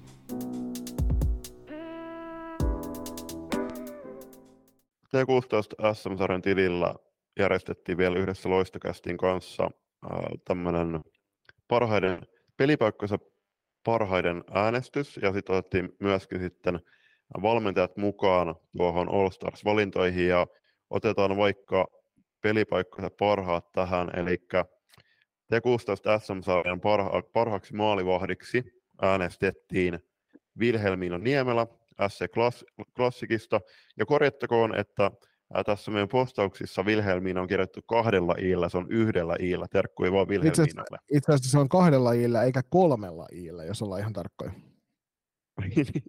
Joo, kyllä. Sitten mennään parhaan puolustajan pariin, ja se on T16 SM-sarjan parhaaksi puolustajaksi valittiin Nipakos SP Vaasan Veera Kurikkola. Ja tässäkin kohtaa ehdottomasti niin kuin Vilhelmiinan kohdalla niin oli kyllä siis monta muutakin hienoa puolustajaa, mutta Veeran kyky olla tehokas myöskin hyökkäyssuuntaan oli semmoinen asia, joka varmasti edesauttoi tuossa äänestystuloksessa. Kyllä. Puolestaan T16 SM-sarjan parhaaksi hyökkäyksi valittiin FPC Turun Meastikela. Tämä varmasti herätti osassa kysymyksiä sen takia, että siellä Vilja Kuutniemi tosiaan sarjapistepörssin vei lähes suverääniin tahtiin. Mutta pitää muistaa, että tämä on pelaajien ja toimihenkilöiden ja taustojen äänestämä kokonaisuus. Eli nämä äänet tulivat niiltä ihmisiltä, jotka tätä sarjaa aktiivisesti seuraavat. Ja sen takia niin kuin meidän varmasti kyllä ansaitsee tuon tittelin, koska oli aivan loistava tässä runkosarjassa ja playereissa. Kyllä. Puolestaan T16 SM-sarjan arvokkaammaksi pelaajaksi valittiin, eli MVP:ksi, Pirkkalan Pirkkojen kapteeni Noora Koskinen. Tämä oli varmasti myös sellainen, mikä tuli yllätyksenä. Mä sanoin itse, että Noora oli sarjassa kenttien ulkopuolella niin isossa roolissa. Tätä Niko voi varmasti kompata. Sen takia niin kuin meni kyllä mun mielestä täydellisesti oikeaan osoitteeseen, kun mietitään just se, että se positiivinen henki oli se, mitä me haettiin, ja Nooran kohdalla se oli yksi niitä isoimpia asioita, mitä hän toi. Ehdottomasti, joo, voi allekirjoittaa kyllä tuon. Toinen, jos kyllä miettii niin kuin joukkueelleen arvokkaan pelaaja, niin Pirkoille kyllä hemmetin arvokas pelaaja. Kyllä, ehdottomasti. Kyllä, ja sarjalle myöskin todella arvokas pelaaja. Kyllä, joo, ehdottomasti. Kyllä. Sitten mennään All Stars -kentällisen pariin, ja siellä aloitellaan maalivahdista. Maalivahdiksi valittiin Klassikin Vilhelm Niemelä, puolestaan pakkipariksi Veera Kurikkola sekä Nea Rinne, hyökkäyskenttään Meastikea, keskustaan Ville Kuutniemi ja oikeaan laitaan Ella-Ahola. Mä lähtisin mieluusti tota kuusikkoa kyllä luotsaamaan, mitä herrat on mieltä. Joo, kyllä sanotaan näin, että siinä on kenttällinen, mihin saa vihkoon pitää aika monta plussaa perään. Joo. Ja varmasti tulee siis, tulosta. Joo. Kyllä, ja siis tähän loppuun on todettava, että se olisi ollut suuri oikeusmurha, jos ei Vilja olisi valittu tähän, koska joo, kyseessä siis on... Oli kyllä ylivoimasti niin kuin näkyvin pelaaja ennen kaikkea toi niin kuin käsittämätön maalitahti. Hänellä oli T18 puolella ihan sama meininki kuin tässä T16-sarjassa, että molemmissa sarjoissa varmasti siellä niin kuin ehdottomasti tärkeimpien pelaajien joukossa. Että kuului niihin ehdottomiin avainhenkilöihin tällä kaudella, mutta ennen kaikkea niin koko toi kuusikko niin mun mielestä myöskin ansaitsi hienosti paikkansa siinä All-Starsissa. Siinä olisi nyt Loistokästin Junnu-paketointi suurin piirtein räävitty kasaan tämmöiseen 3 tuntiin, mitä tässä nyt 2 tuntia nyt ainakin meni. Paljon oli asiaa, upeat sarjat saatu taputeltua, T21, onnittelut vielä kerran joka ikisellä joukkueelle siellä ja ennen kaikkea mitalisteille, T18 sama homma ja T16. Loistavat sarjat tällä kaudella, toivon mukaan sinä seurasit siellä kuulijan mahdollisimman monta näistä peleistä, mitä näissä hienoissa sarjoissa pelattiin ja toivon mukaan pysyt myös sitten kinkereissä mukana sillä tavalla, että seurailet näitä sarjoja myös tulevalla kaudella, koska uskomattoman upeaa pelaajan alkua kasvaa meillä Suomessa kohti naisten F-liigaa ja maajoukkuetta. Joo, ennen jakson lopullista paketointia, niin otetaan myöskin teiltä kuulijoilta hienoja kysymyksiä, mitä te heititte tätä jaksoa varten. Ja aloitellaan ensimmäisestä. Mitkä aluesarjan joukkueet ovat potentiaalisesti niitä, kenestä voi kasvaa menestyvä SM-joukkue? Ja niin kuin luvattiin jakson alussa, niin myöskin tullaan käsittelemään T16-aluesarjoja. Ja se todettakoon, että uusi kaupunkilainen, uusi seura, New Stars, voitti tuon T16-aluesarjan valtakunnallisen alueloppuhuipentumana. Niin ja toinen joukkue, joka varmasti sieltä T16-aluesarjoista voidaan nostaa esille, niin ainakin tuo Kalvalan Keihäs, joka on nuorella joukkueella nyt pari kautta tahkona noissa isompien sarjoissa ja on siellä onnistunut jo niistämään monta kovaa päänahkaa, niin Kult Palmrootin suojatit varmasti ensi kaudella ovat sitten tavoittelemassa tuota SM-sarjapaikkaa ja se ei kyllä tule olemaan kenellekään helppo vastus millään tasolla. Kyllä. Joo, New Stars voitti tuolla Pallokassa eli Jyväskylässä pelatun lopputurnauksen, tuolla 2-päiväinen turnaus, niin voittivat Tiikerit 3-2 finaalissa ja puolestaan Kalvolan Keihäs voitti pronssiottelussa Velhot lukemin 7-3, eli onnittelut New Starsille mestaruudesta, Tiikerille 2. sijasta ja Kalvolan Keihälle 3. sijasta. Mitäs Niko, onko sulla heittää tähän jotain tulevaisuuden menestyviä SM-sarja se joukkueita, jotka nykyään on vielä pelailleet tuolla aluesarjoissa? No mä sanon, että Tiikerit tekee kyllä tällä hetkellä niin pääkaupunkiseudulla niin tämän ison tai tämmöisen suuren yleisen tietoisuuden ulkopuolella todella hyvää työtä. Niin mä sanon, että Tiikerit tulee olemaan jossain vaiheessa kyllä niin kuin vahva seura niin kuin tyttöpuolella myös. Ja Tiikereiden vastuuvalmentaja Jonas Huuskolle vaan semmoisia terveisiä, että olivat hävinnyt aluesarjan aikana 1 ottelun. Hävisivät sen Erävinkit Akatemialle, kun minä olin paikalla Kehätien derbyssä. Ja oli kuulemma ennen lopputurnasta ilmeisesti ainoa ottelu, minkä olivat hävinneet. Joten Huselle terkkuja, että oli kuulemma minulle tämä peli. Joo, ja toisaalta hei siis tappiolla sitä karastuu voittamaan. Että ensin pitää hävitä, että oppii sitten loppujen lopuksi menestymään noissa seuraavissa peleissä. Juuri näin. Mä sanon sen verran, että Kalvolan Keihäs ja New Stars tulee, siis suurella todennäköisyydellä tulevat pelaamaan ensi kaudella T16 SM-sarjaa, väittäisin näin. Itse asiassa, onko sinulla tähän jotain? Niin? Ei, siis mä oon hyvin pitkälti samaa mieltä. Nyt täytyy tietysti, yksi iso sellainen miete näissä on aina, että kun puhutaan lähialueiden seuroista, että minkä näköistä liikehdintää tapahtuu seurojen välillä, että mitkä jengit sitten vahvistuu tulevaa kautta kohti, niin kuin tiedätte, niin tässäkin ikäluokassa, T16-ikäluokassa jo, niin ikävä kyllä tapahtuu ahkeraa draftaamista seurojen välillä. Terkkoja vaan sinne tämänkin alueen valmentajille, jotka tätä työtä ovat tehneet viime syksystä lähtien. Niin me ei koskaan tiedetä, mihin se loppujen lopuksi asettuu, että nähdään sitten tuossa kesän jälkeen, että minkä näköiset rosterit joukkueet saa kasaan. Mutta joo, New Stars ja Kalpke nyt on ainakin itsellä etunedessä niitä, jotka ensi kaudella varmasti tulee taistelemaan siitä. Jep, ja siis toi oli hyvä pohjustus tähän toiseen kysymykseen. Meinaa kysellä, että voiko T21 ja T18 SM-kullan voittaa pienemmiltä paikkakunnilta. Viimeiset 3 T16-mestaruutta on mennyt Helsinki, Tampere, Turku-alueiden ulkopuolelle. Johtuuko tämä siitä, että yläkouluiässä pysytään vielä kasvattajaseuroissa toisella asteella ja haetaan opiskelupaikkaa paremman joukkojen perässä edellä mainitulle 3 alueella? No siis sanotaan tässä nyt sen verran, että kyllähän toi Mynämäen Virmo on kohtalaisen hyvin tuossa pärjännyt, vaikka kohtalaisen pieni paikkakunta onkin, että sitä voi jokainen käydä Googlesta katsomassa, kuinka paljon Mynämäellä on porukkaa. Niin mun mielestä siihen nähden ovat ihan kivasti pärjänneet tuolla S-sarjakinkereissä. Sanotaan näin, että etäisyyksistä johtuen, niin mä väittäisin, että jossain Itä-Suomen puolella on ehkä, ja Pohjois-Suomen puolella on helpompi kasvaa semmoisia joukkueita seuroissa, joilla kilpailijat on vähän vähäisempiä. Eli sanotaan, että vaikka FP Factor hyvänä esimerkkinä on semmoinen, että siellä saadaan kohtalaisen rauhassa tehdä sitä kasvatustyötä, jonka takia varmasti heillä on ehkä siinä suhteessa helpompi sit tavoitella niitä kirkkaampia mitalleita myös tuollaisissa vanhemmissa ikäluokissa. Totta on se, että varsinkin T21, niin osa noista pelaajista on lähtenyt opiskelupaikan perässä sitten muille isommille paikkakunnille, ja se tekee siitä varmasti vaikeampaa, mitä vanhemmaksi nuo ikäluokat kasvaa. Mutta toivotaan, mä itse ainakin syvästi toivon sitä, että saadaan niitä yllätysseuroja, saadaan niitä yllätysjoukkueita noihin SM-sarjoihin. Se on aina väriläiskä kartalla, kun sinne ilmestyy jotain semmoista, jota ei ole aikaisemmin sinne odottaa. Niin, no siis mä voin sanoa sen verran, että mä siis peesaan jo niin täysin suojaa, mä katsoin näitä T18, T21, eli vanhat A-tytöt, B-tytöt, näitä historiatilastoja, niin okei, siis T18 niin mennyt pääosin just näille alueille, sitten siellä on just SP Pro tai Pessi, jotka kuuluu kuitenkin siihen pääkaupunkiseutuun. Sitten puolestaan T21 vanhoissa A-tytöissä, niin sanoisin, että täällä on yllätyksiä, on, no okei, Ruru eli Ruuni ja Ruunat, on Hämeenlinnan suuntaan, ja sitten voitti 1999-2000 välisellä kaudella, ja sitten Joensuun Jospa voitti 1994-1995 Suomen mestaruudet, mutta muuten ne on mennyt oikeastaan pääkaupunkiseudulle tai sitten Tampere Turpaakselle.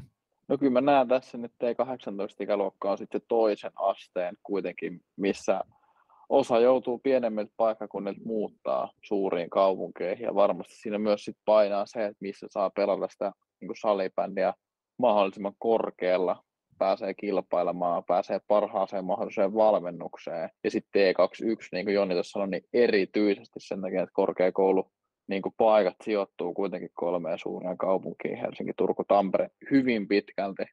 Toki siellä on näitä muitakin isoja opiskelijakaupunkeita, mutta nyt näen 3 etunenässä. Niin se on varmaan se isoin syy, minkä takia niin nämä vanhempien tyttöjen junioreiden niin mestaruudet menee näihin suuriin kaupunkiin. Kyllä. Mä pidän itse tosi pelottavana sitä, että T16-aluesarjoissa jo nykyään on poistunut paljon seuroja, jotka on tehnyt vuosikymmeniä hyvää junnutyötä. Tästä me ollaan Juliuksen kanssa paljon keskusteltu mikkien ulkopuolella, että kuinka sääli se on. Tämä koventuva kilpailutilanne aiheuttaa nyt sen, että noita seuroja on entistä vähemmän, ja sitä tavallaan niin kuin tilaa toimijoille on enemmän sen takia, että sitä kilpailua on vähemmän niillä alueilla, ja se ei ole kenellekään meistä hyvä asia, että aluekilpailu vähenee. Eli toivotaan kovasti, että saadaan sinne lisää sitä uutta porukkaa, niitä muitakin seuroja kuin vaan ne isot ja kauniit tekemään sitä hommaa, koska se helpottaa sitten taas meidän niin kuin junioritulevaisuutta paljon. Juuri näin. Ja T16, niin okei, tänä vuonna meni Nipakos SP Vaasalle, eli Kokkola Vaasaan. Sitten viime kaudella FP Factori Kontiolahdella. No sitä ennen, okei, 17-18 Virmo. Sitten on näitä isoja kaupunkeja, tai ihan lähialueilla. 2005-2006 niin on mennyt SPS Rupulla, Huittisiin. Edeltävällä kaudella Kuljumaan Palloseuraa, mikä on muun muassa Laura Pakarisen kasvattiseura. Sitten on Saksiniekot 99-2000, eli oulastelainen joukkue. Ja voiko olla muuten kyseessä... On muuten varmasti Matti Pienihäkkisen joukkue. Joo, juuri näin. Joo. Ja sitten 97-98, niin Rupusakki, eli nykyinen SPS Rupu, voitti suomestaruuden. Ja sitten tässä Top Riihimäeltä. Terveisiä vaan Mika Pietilälle, niin 9596 on mennyt SC Topille Suomen mestaruus. Muuten on mennyt kyllä isompiin kaupunkeihin. Joo, ja kyllähän se, niin kuin, se näkee jo pelkästään juniorivolyymeista, että kyllä jos me ruvetaan katsomaan tästäkin nyt Varsinais-Suomessa niin kuin Turun ulkopuolelta, niin aika vähän löytyy semmoisia isoja seuroja enää sen jälkeen. Sama se on varmasti pääkaupunkiseudulla muuallakin, mutta edelleen toistan itseäni, eli se kilpailu on aina parempaa, kun sitä on enemmän, ja jokainen meistä alueella saa siitä itselleen enemmän, kun siellä on niitä joukkueita. Joten jos me voitaisiin tehdä vaikka sillä tavalla, että me annetaan niiden kasvaa sinne SM-sarjaan asti niissä omissa porukoissaan kohtuu rauhasti. Kyllä. Sitten mennään toistekniikalla kysymykseen. Se on, tai toi itse asiassa kommentti. Eli huikea taso tällä kohdalla, näkyvyys myös kovempi kuin koskaan, ja tämä tuli siihen T16-osioon, ja ei tähän mitään lisättävää, tätä ollaan käyty tosi paljon. Todella hieno kausi takana, jatketaan samaa rataa ensi kaudella. Tämä näkyvyysasia, niin kyllä mun mielestä liitto on myös nostanut ehkä enemmän tyttösylipänniä mitä aikaisemmin. Varsinkin nyt näin niin kevään aikana on niin pudotuspelien otteluohjelmat on mennyt sosiaaliseen mediaan ja pudotuspeliparit ja muutenkin niin tyttösylipänni on nostettu paljon enemmän, mikä on mun mielestä kyllä hyvä asia. Se osaltaan auttaa toki, kun me itse teemme myös sitä työtä, jolloin niitä on helpompi tarttua, kun huomataan, että kiinnostusta on. Mutta edelleenkin painotuksena se, että muistakaa itse nostaa se oma häntänne, koska kukaan muu sitä ei tule nostamaan. Joo, ei lisättävä, ja sen takia loistokästä on aikoinaan myös tehty ja perustettu. Tämä on Pete Käänmäeltä, joka tuli silloin. Mä voidaan mainita nyt nimi poikkeuksellisesti, koska tämä tuli sinne ennakkostudioon ja käsiteltiin tätä. Ja mulla on itse asiassa siihen mun kommenttiin vähän lisättävään. Eli kysymys on, että mitä olette oppineet tällä kaudella. Ja mä voin nyt aloittaa, jos sopii. Vähän niin kuin saman kertausta siihen ennakkostudioon, mutta viime kaudella mulla meni salibändiin ihan totaalisesti moti, siis valmennushommiin. Se ei näkynyt Loistokästissä millään tavalla, koska kyseessä on podcastin tekeminen valmennus. Ne on kaksi eri asiaa, joita nyt sopivasti tällä kaudella on taas yhdistellyt. Olin alkukauden mukana FPC Loiston kautta Turun T18 tytöissä, voitettiin silloin Suomen mestaruus ja kesäkauden SM-finaaleissa, eli Loistokapissa. Ja sitten Jonin kanssa ollaan ollut päivittäin tekemisissä ja viestitellään todella usein ja nähdään todella usein. Niin Joni itsekin voi peesata, että huomasi, että mulla loppui silloin salibändin valmennukseen totaalisesti moti. No, tällä kaudella, niin kun salibändi on mulle todella rakas harrastus, on tavannut todella rakkaita ihmisiä, sitä kautta saanut heidät mun elämään, niin saanut todella paljon sisältöä myöskin siihen, jossa on toki aika paljon muun muassa purehduksen takia, mutta anyway. Niin, mä sanoin siinä ennakkostudiossa, että mä oon oppinut tällä kaudella taas välittämään salibändistä. Ja sitten toinen juttu, niin mä oon myöskin oppinut kuuntelemaan mun omaa mieltäni. Ja oon osannut myöskin välillä sanoa, että tänään mä pidän breikkiä reeneistä, jotta mä jaksan paremmin. Tämä on itse asiassa asia, jota mä oon vuosien ajan sanonut mun tytöille, että muistakaa se, että kun tulee se fiilis, että nyt ei kiinnosta tulla treeneihin, niin laittakaa mulle vaan viestiä ja menkää vaikka leffoihin kavereiden kanssa. Koska tässä maailmassa on paljon tärkeämpiä asioita kuin salibändi, vaikka se tuntuu hetkittäin vaikealta muistaa. Mä taisin muistaakseni puhua tiimitärkeydestä siinä ennakkostudiossa, ja mä jatkan ihan samalla linjalla. Nyt ollaan kasailemassa noita ensi kauden tiimejä, ja mä tiedän jo etukäteen sen, että kun sä saat hyvän tiimin kasaan, niin kaikki sellaiset vähänkään kovemmatkin esteet, mitä matkalle tulee, ja niitä tulee, kuten herrat hyvin tietää, että kauden mittaan tulee kaiken näköistä. Niin niistä päästään helpommin yli silloin, kun ympärillä on ihmisiä, joiden kanssa vain yksinkertaisesti on kiva raataa siinä arjessa. Ja sitä mä odotan itse innolla taas kerran, että tiimi vähän uusiutuu ja saadaan sitä kautta sellaista uutta verta sisään siihen. Ja päästään tekemään asioita taas hieman eri tavalla.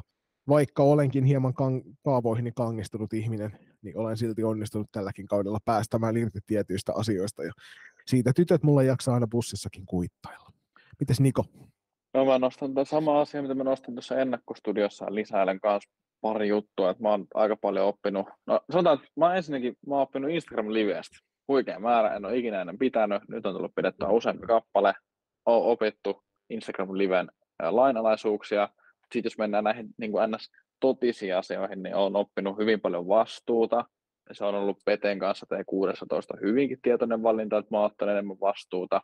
Oon nähnyt siinä niin kuin semmoisen positiivisen kehityksen niin kuin pelissä.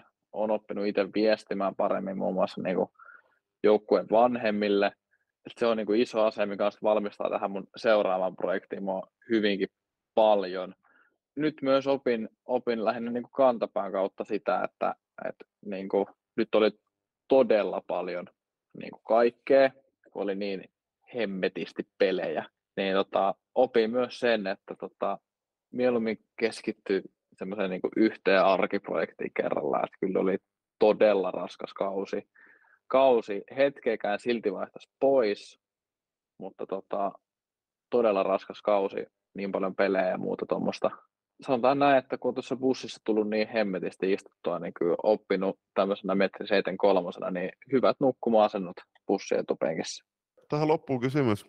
Sulla kun tiedetään, Niko, että sä siirryt nyt tämän Eräviikinkien T14-joukkueen päävalmentajaksi tulevaksi kaudeksi, niin kysyisin sulta, että kun sä jätät taaksesi tämän Eräviikinkien T18-joukkueen tai T16-joukkueen, ja sä oot nyt pari kautta heidän mukana ollut, voit korjata sen oikean kausimäärän, mutta kyseessä on kuitenkin sulla todella rakkaat joukkueet, niin minkälaisia muistoja noista ajat jää ja mitä terveisiä sä haluaisit lähettää sun pelaajille taustoineen?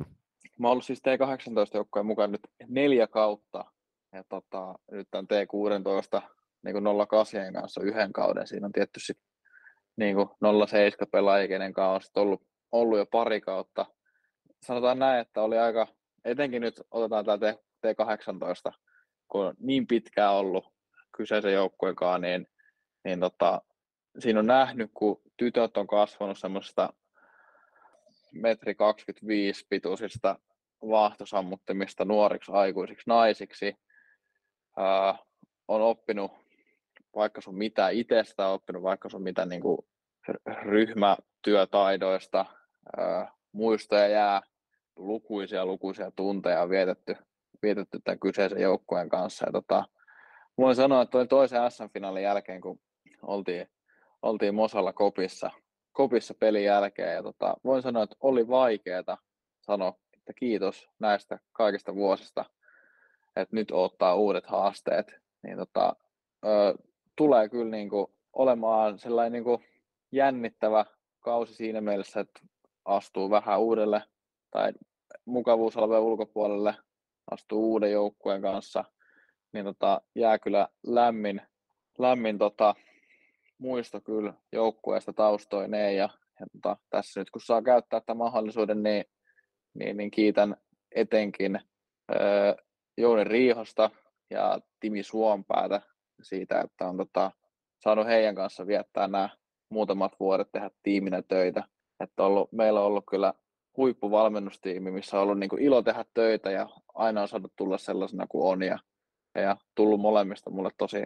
Jouni on tietysti ollut jo pitkään mun paras kaveri käytännössä ja Timistä myös tullut mulle erittäin hyvä ystävä ja hänen kautta myös mahdollisuus tähän Aasian reissuun tuli ja kiitos siitä myös hänelle ja sitten muulle taustajoukolle niin iso kiitos siitä, että on tehnyt valmentamisesta niin helppoa kuin valmentamisesta voi tehdä. Niin ehdottoman iso kiitos, on kyllä ikuisesti kiitollinen, nyt on saanut 4 vuotta heidän kanssa olla ja he on valmistanut mua tähän seuraaviin steppeihin, mitkä on tosiaan T14 päävalmentaja ja sitten T14 maajoukkuetteen valmentaja, niin koko Eräviikin T18 ja myös sitten 16 Peten niin kuin johdolla, niin iso kiitos siitä, että on saanut kasvaa ihmisenä valmentaja. Siinä oli aika lailla hyvin sanottu toi kaikki. Ei mun mielestä tuohon hirveästi tarvitse mitään lisäillä enää sen jälkeen. Nyt kun tämä homma on tässä paketissa, mielestäni meillä on puheenaiheet loppu, meillä on kysymykset loppu, meillä on kirjaimellisesti niin kuin kässäri läpikäytynä ja kaikki turhatkin aiheet kulutettu ihan viimeiseen tippaan asti, niin me voidaan varmaan kiitellä kaikki 3 kuorossa joka ikistä ihmistä, joka on tällä kaudella näihin kinkereihin osallistunut. On se sitten ollut livenä paikan päällä tai etänä striimien tai podcastien tai muiden välityksellä. Ilman teitä niin ei olisi mitään järkeä tehdä tätä hommaa ja sen takia me tätä tehdään, koska selkeästi sille on tilausta.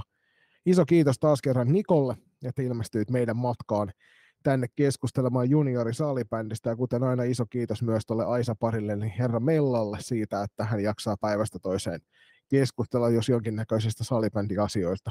Siis 2022-2023 salibändikausi aika lailla pikkuhiljaa paketissa, mutta junnuhommat on takana ja se on kyllä, tämä on ollut ihan järjettömän hieno kausi. Tämä on ollut raskas, monin tavoin raskas kausi. Olen itse iloinen siitä, että nyt ollaan kesälomilla, mutta tämä on ollut niin uskomattoman antava kausi myös, että en voi muuta kuin kiittää joka ikistä, joka on matkalle tullut mukaan kulkemaan. Joo, ehdottomasti. Kiitos tosiaan taas äijät, että sain tulla. Oli ilo päästä taas teidän vieraaksi höpöttämään tänne Sallibändistä. Kiitos tosiaan Erävingittäjä 18 taustoineen, valmennustiimeineen ja sama Erävingittäjä 16. Kiitos kaikki pelaajat, keiden kanssa on heittänyt läppää, jutellut sählystä sekä viestien välityksellä että sitten kasvotusten. Kiitos kaikille kanssavalmentajille kaikesta sparrista, mitä on saanut harrastaa ja hyvistä keskusteluista. On ollut kyllä elämäni raskain kausi, mutta niin kuin sanoin, niin hetkeäkään en vaihtaisi pois. Että kyllä sen verran hauska kausi oli myös ja ehdottoman hyvä fiilis, vaikka aika väsynyt tässä tällä hetkellä sählyyn onkin. Joo, omassa puolessa myöskin kiitos kaikille tästä juniorikaudesta. On ollut todella hienoa tehdä näitä kaikki jaksoja, ja kuten olette varmasti meidänkin puheessa kuullut nyt varsinkin tämän kevään aikana, niin on tämä ollut todella raskas kausi myöskin näin podcast-hostin ominaisuudessa. Me ollaan tehty todella paljon jaksoja, mutta tämä on todella tärkeä juttu myöskin tämä Loistokästä mulle ja Jonille, ja se jatkuu entistä vahvempana ja suurempana ensi kaudella, mutta ennen sitä niin Loistokästi nimikkosarjan jaksoja on tulossa vielä semmoinen pari viikon välein nyt aina siihen juhannukseen saakka. Ei muuta kuin kiitoksia tästä juniorikaudesta. Ottakaa nytten ihan kunnon tauko Sallibändiltä. Ei tarvitse sitä miettiä hetkeen. Toki toivotaan, että olette kuunnelleet tämän jakson tänne loppuun saakka. Ladatkaa akut täyteen ja palataan entis vahvempan ensi kaudella juniorisallibändin pariin. Nähdään halleilla.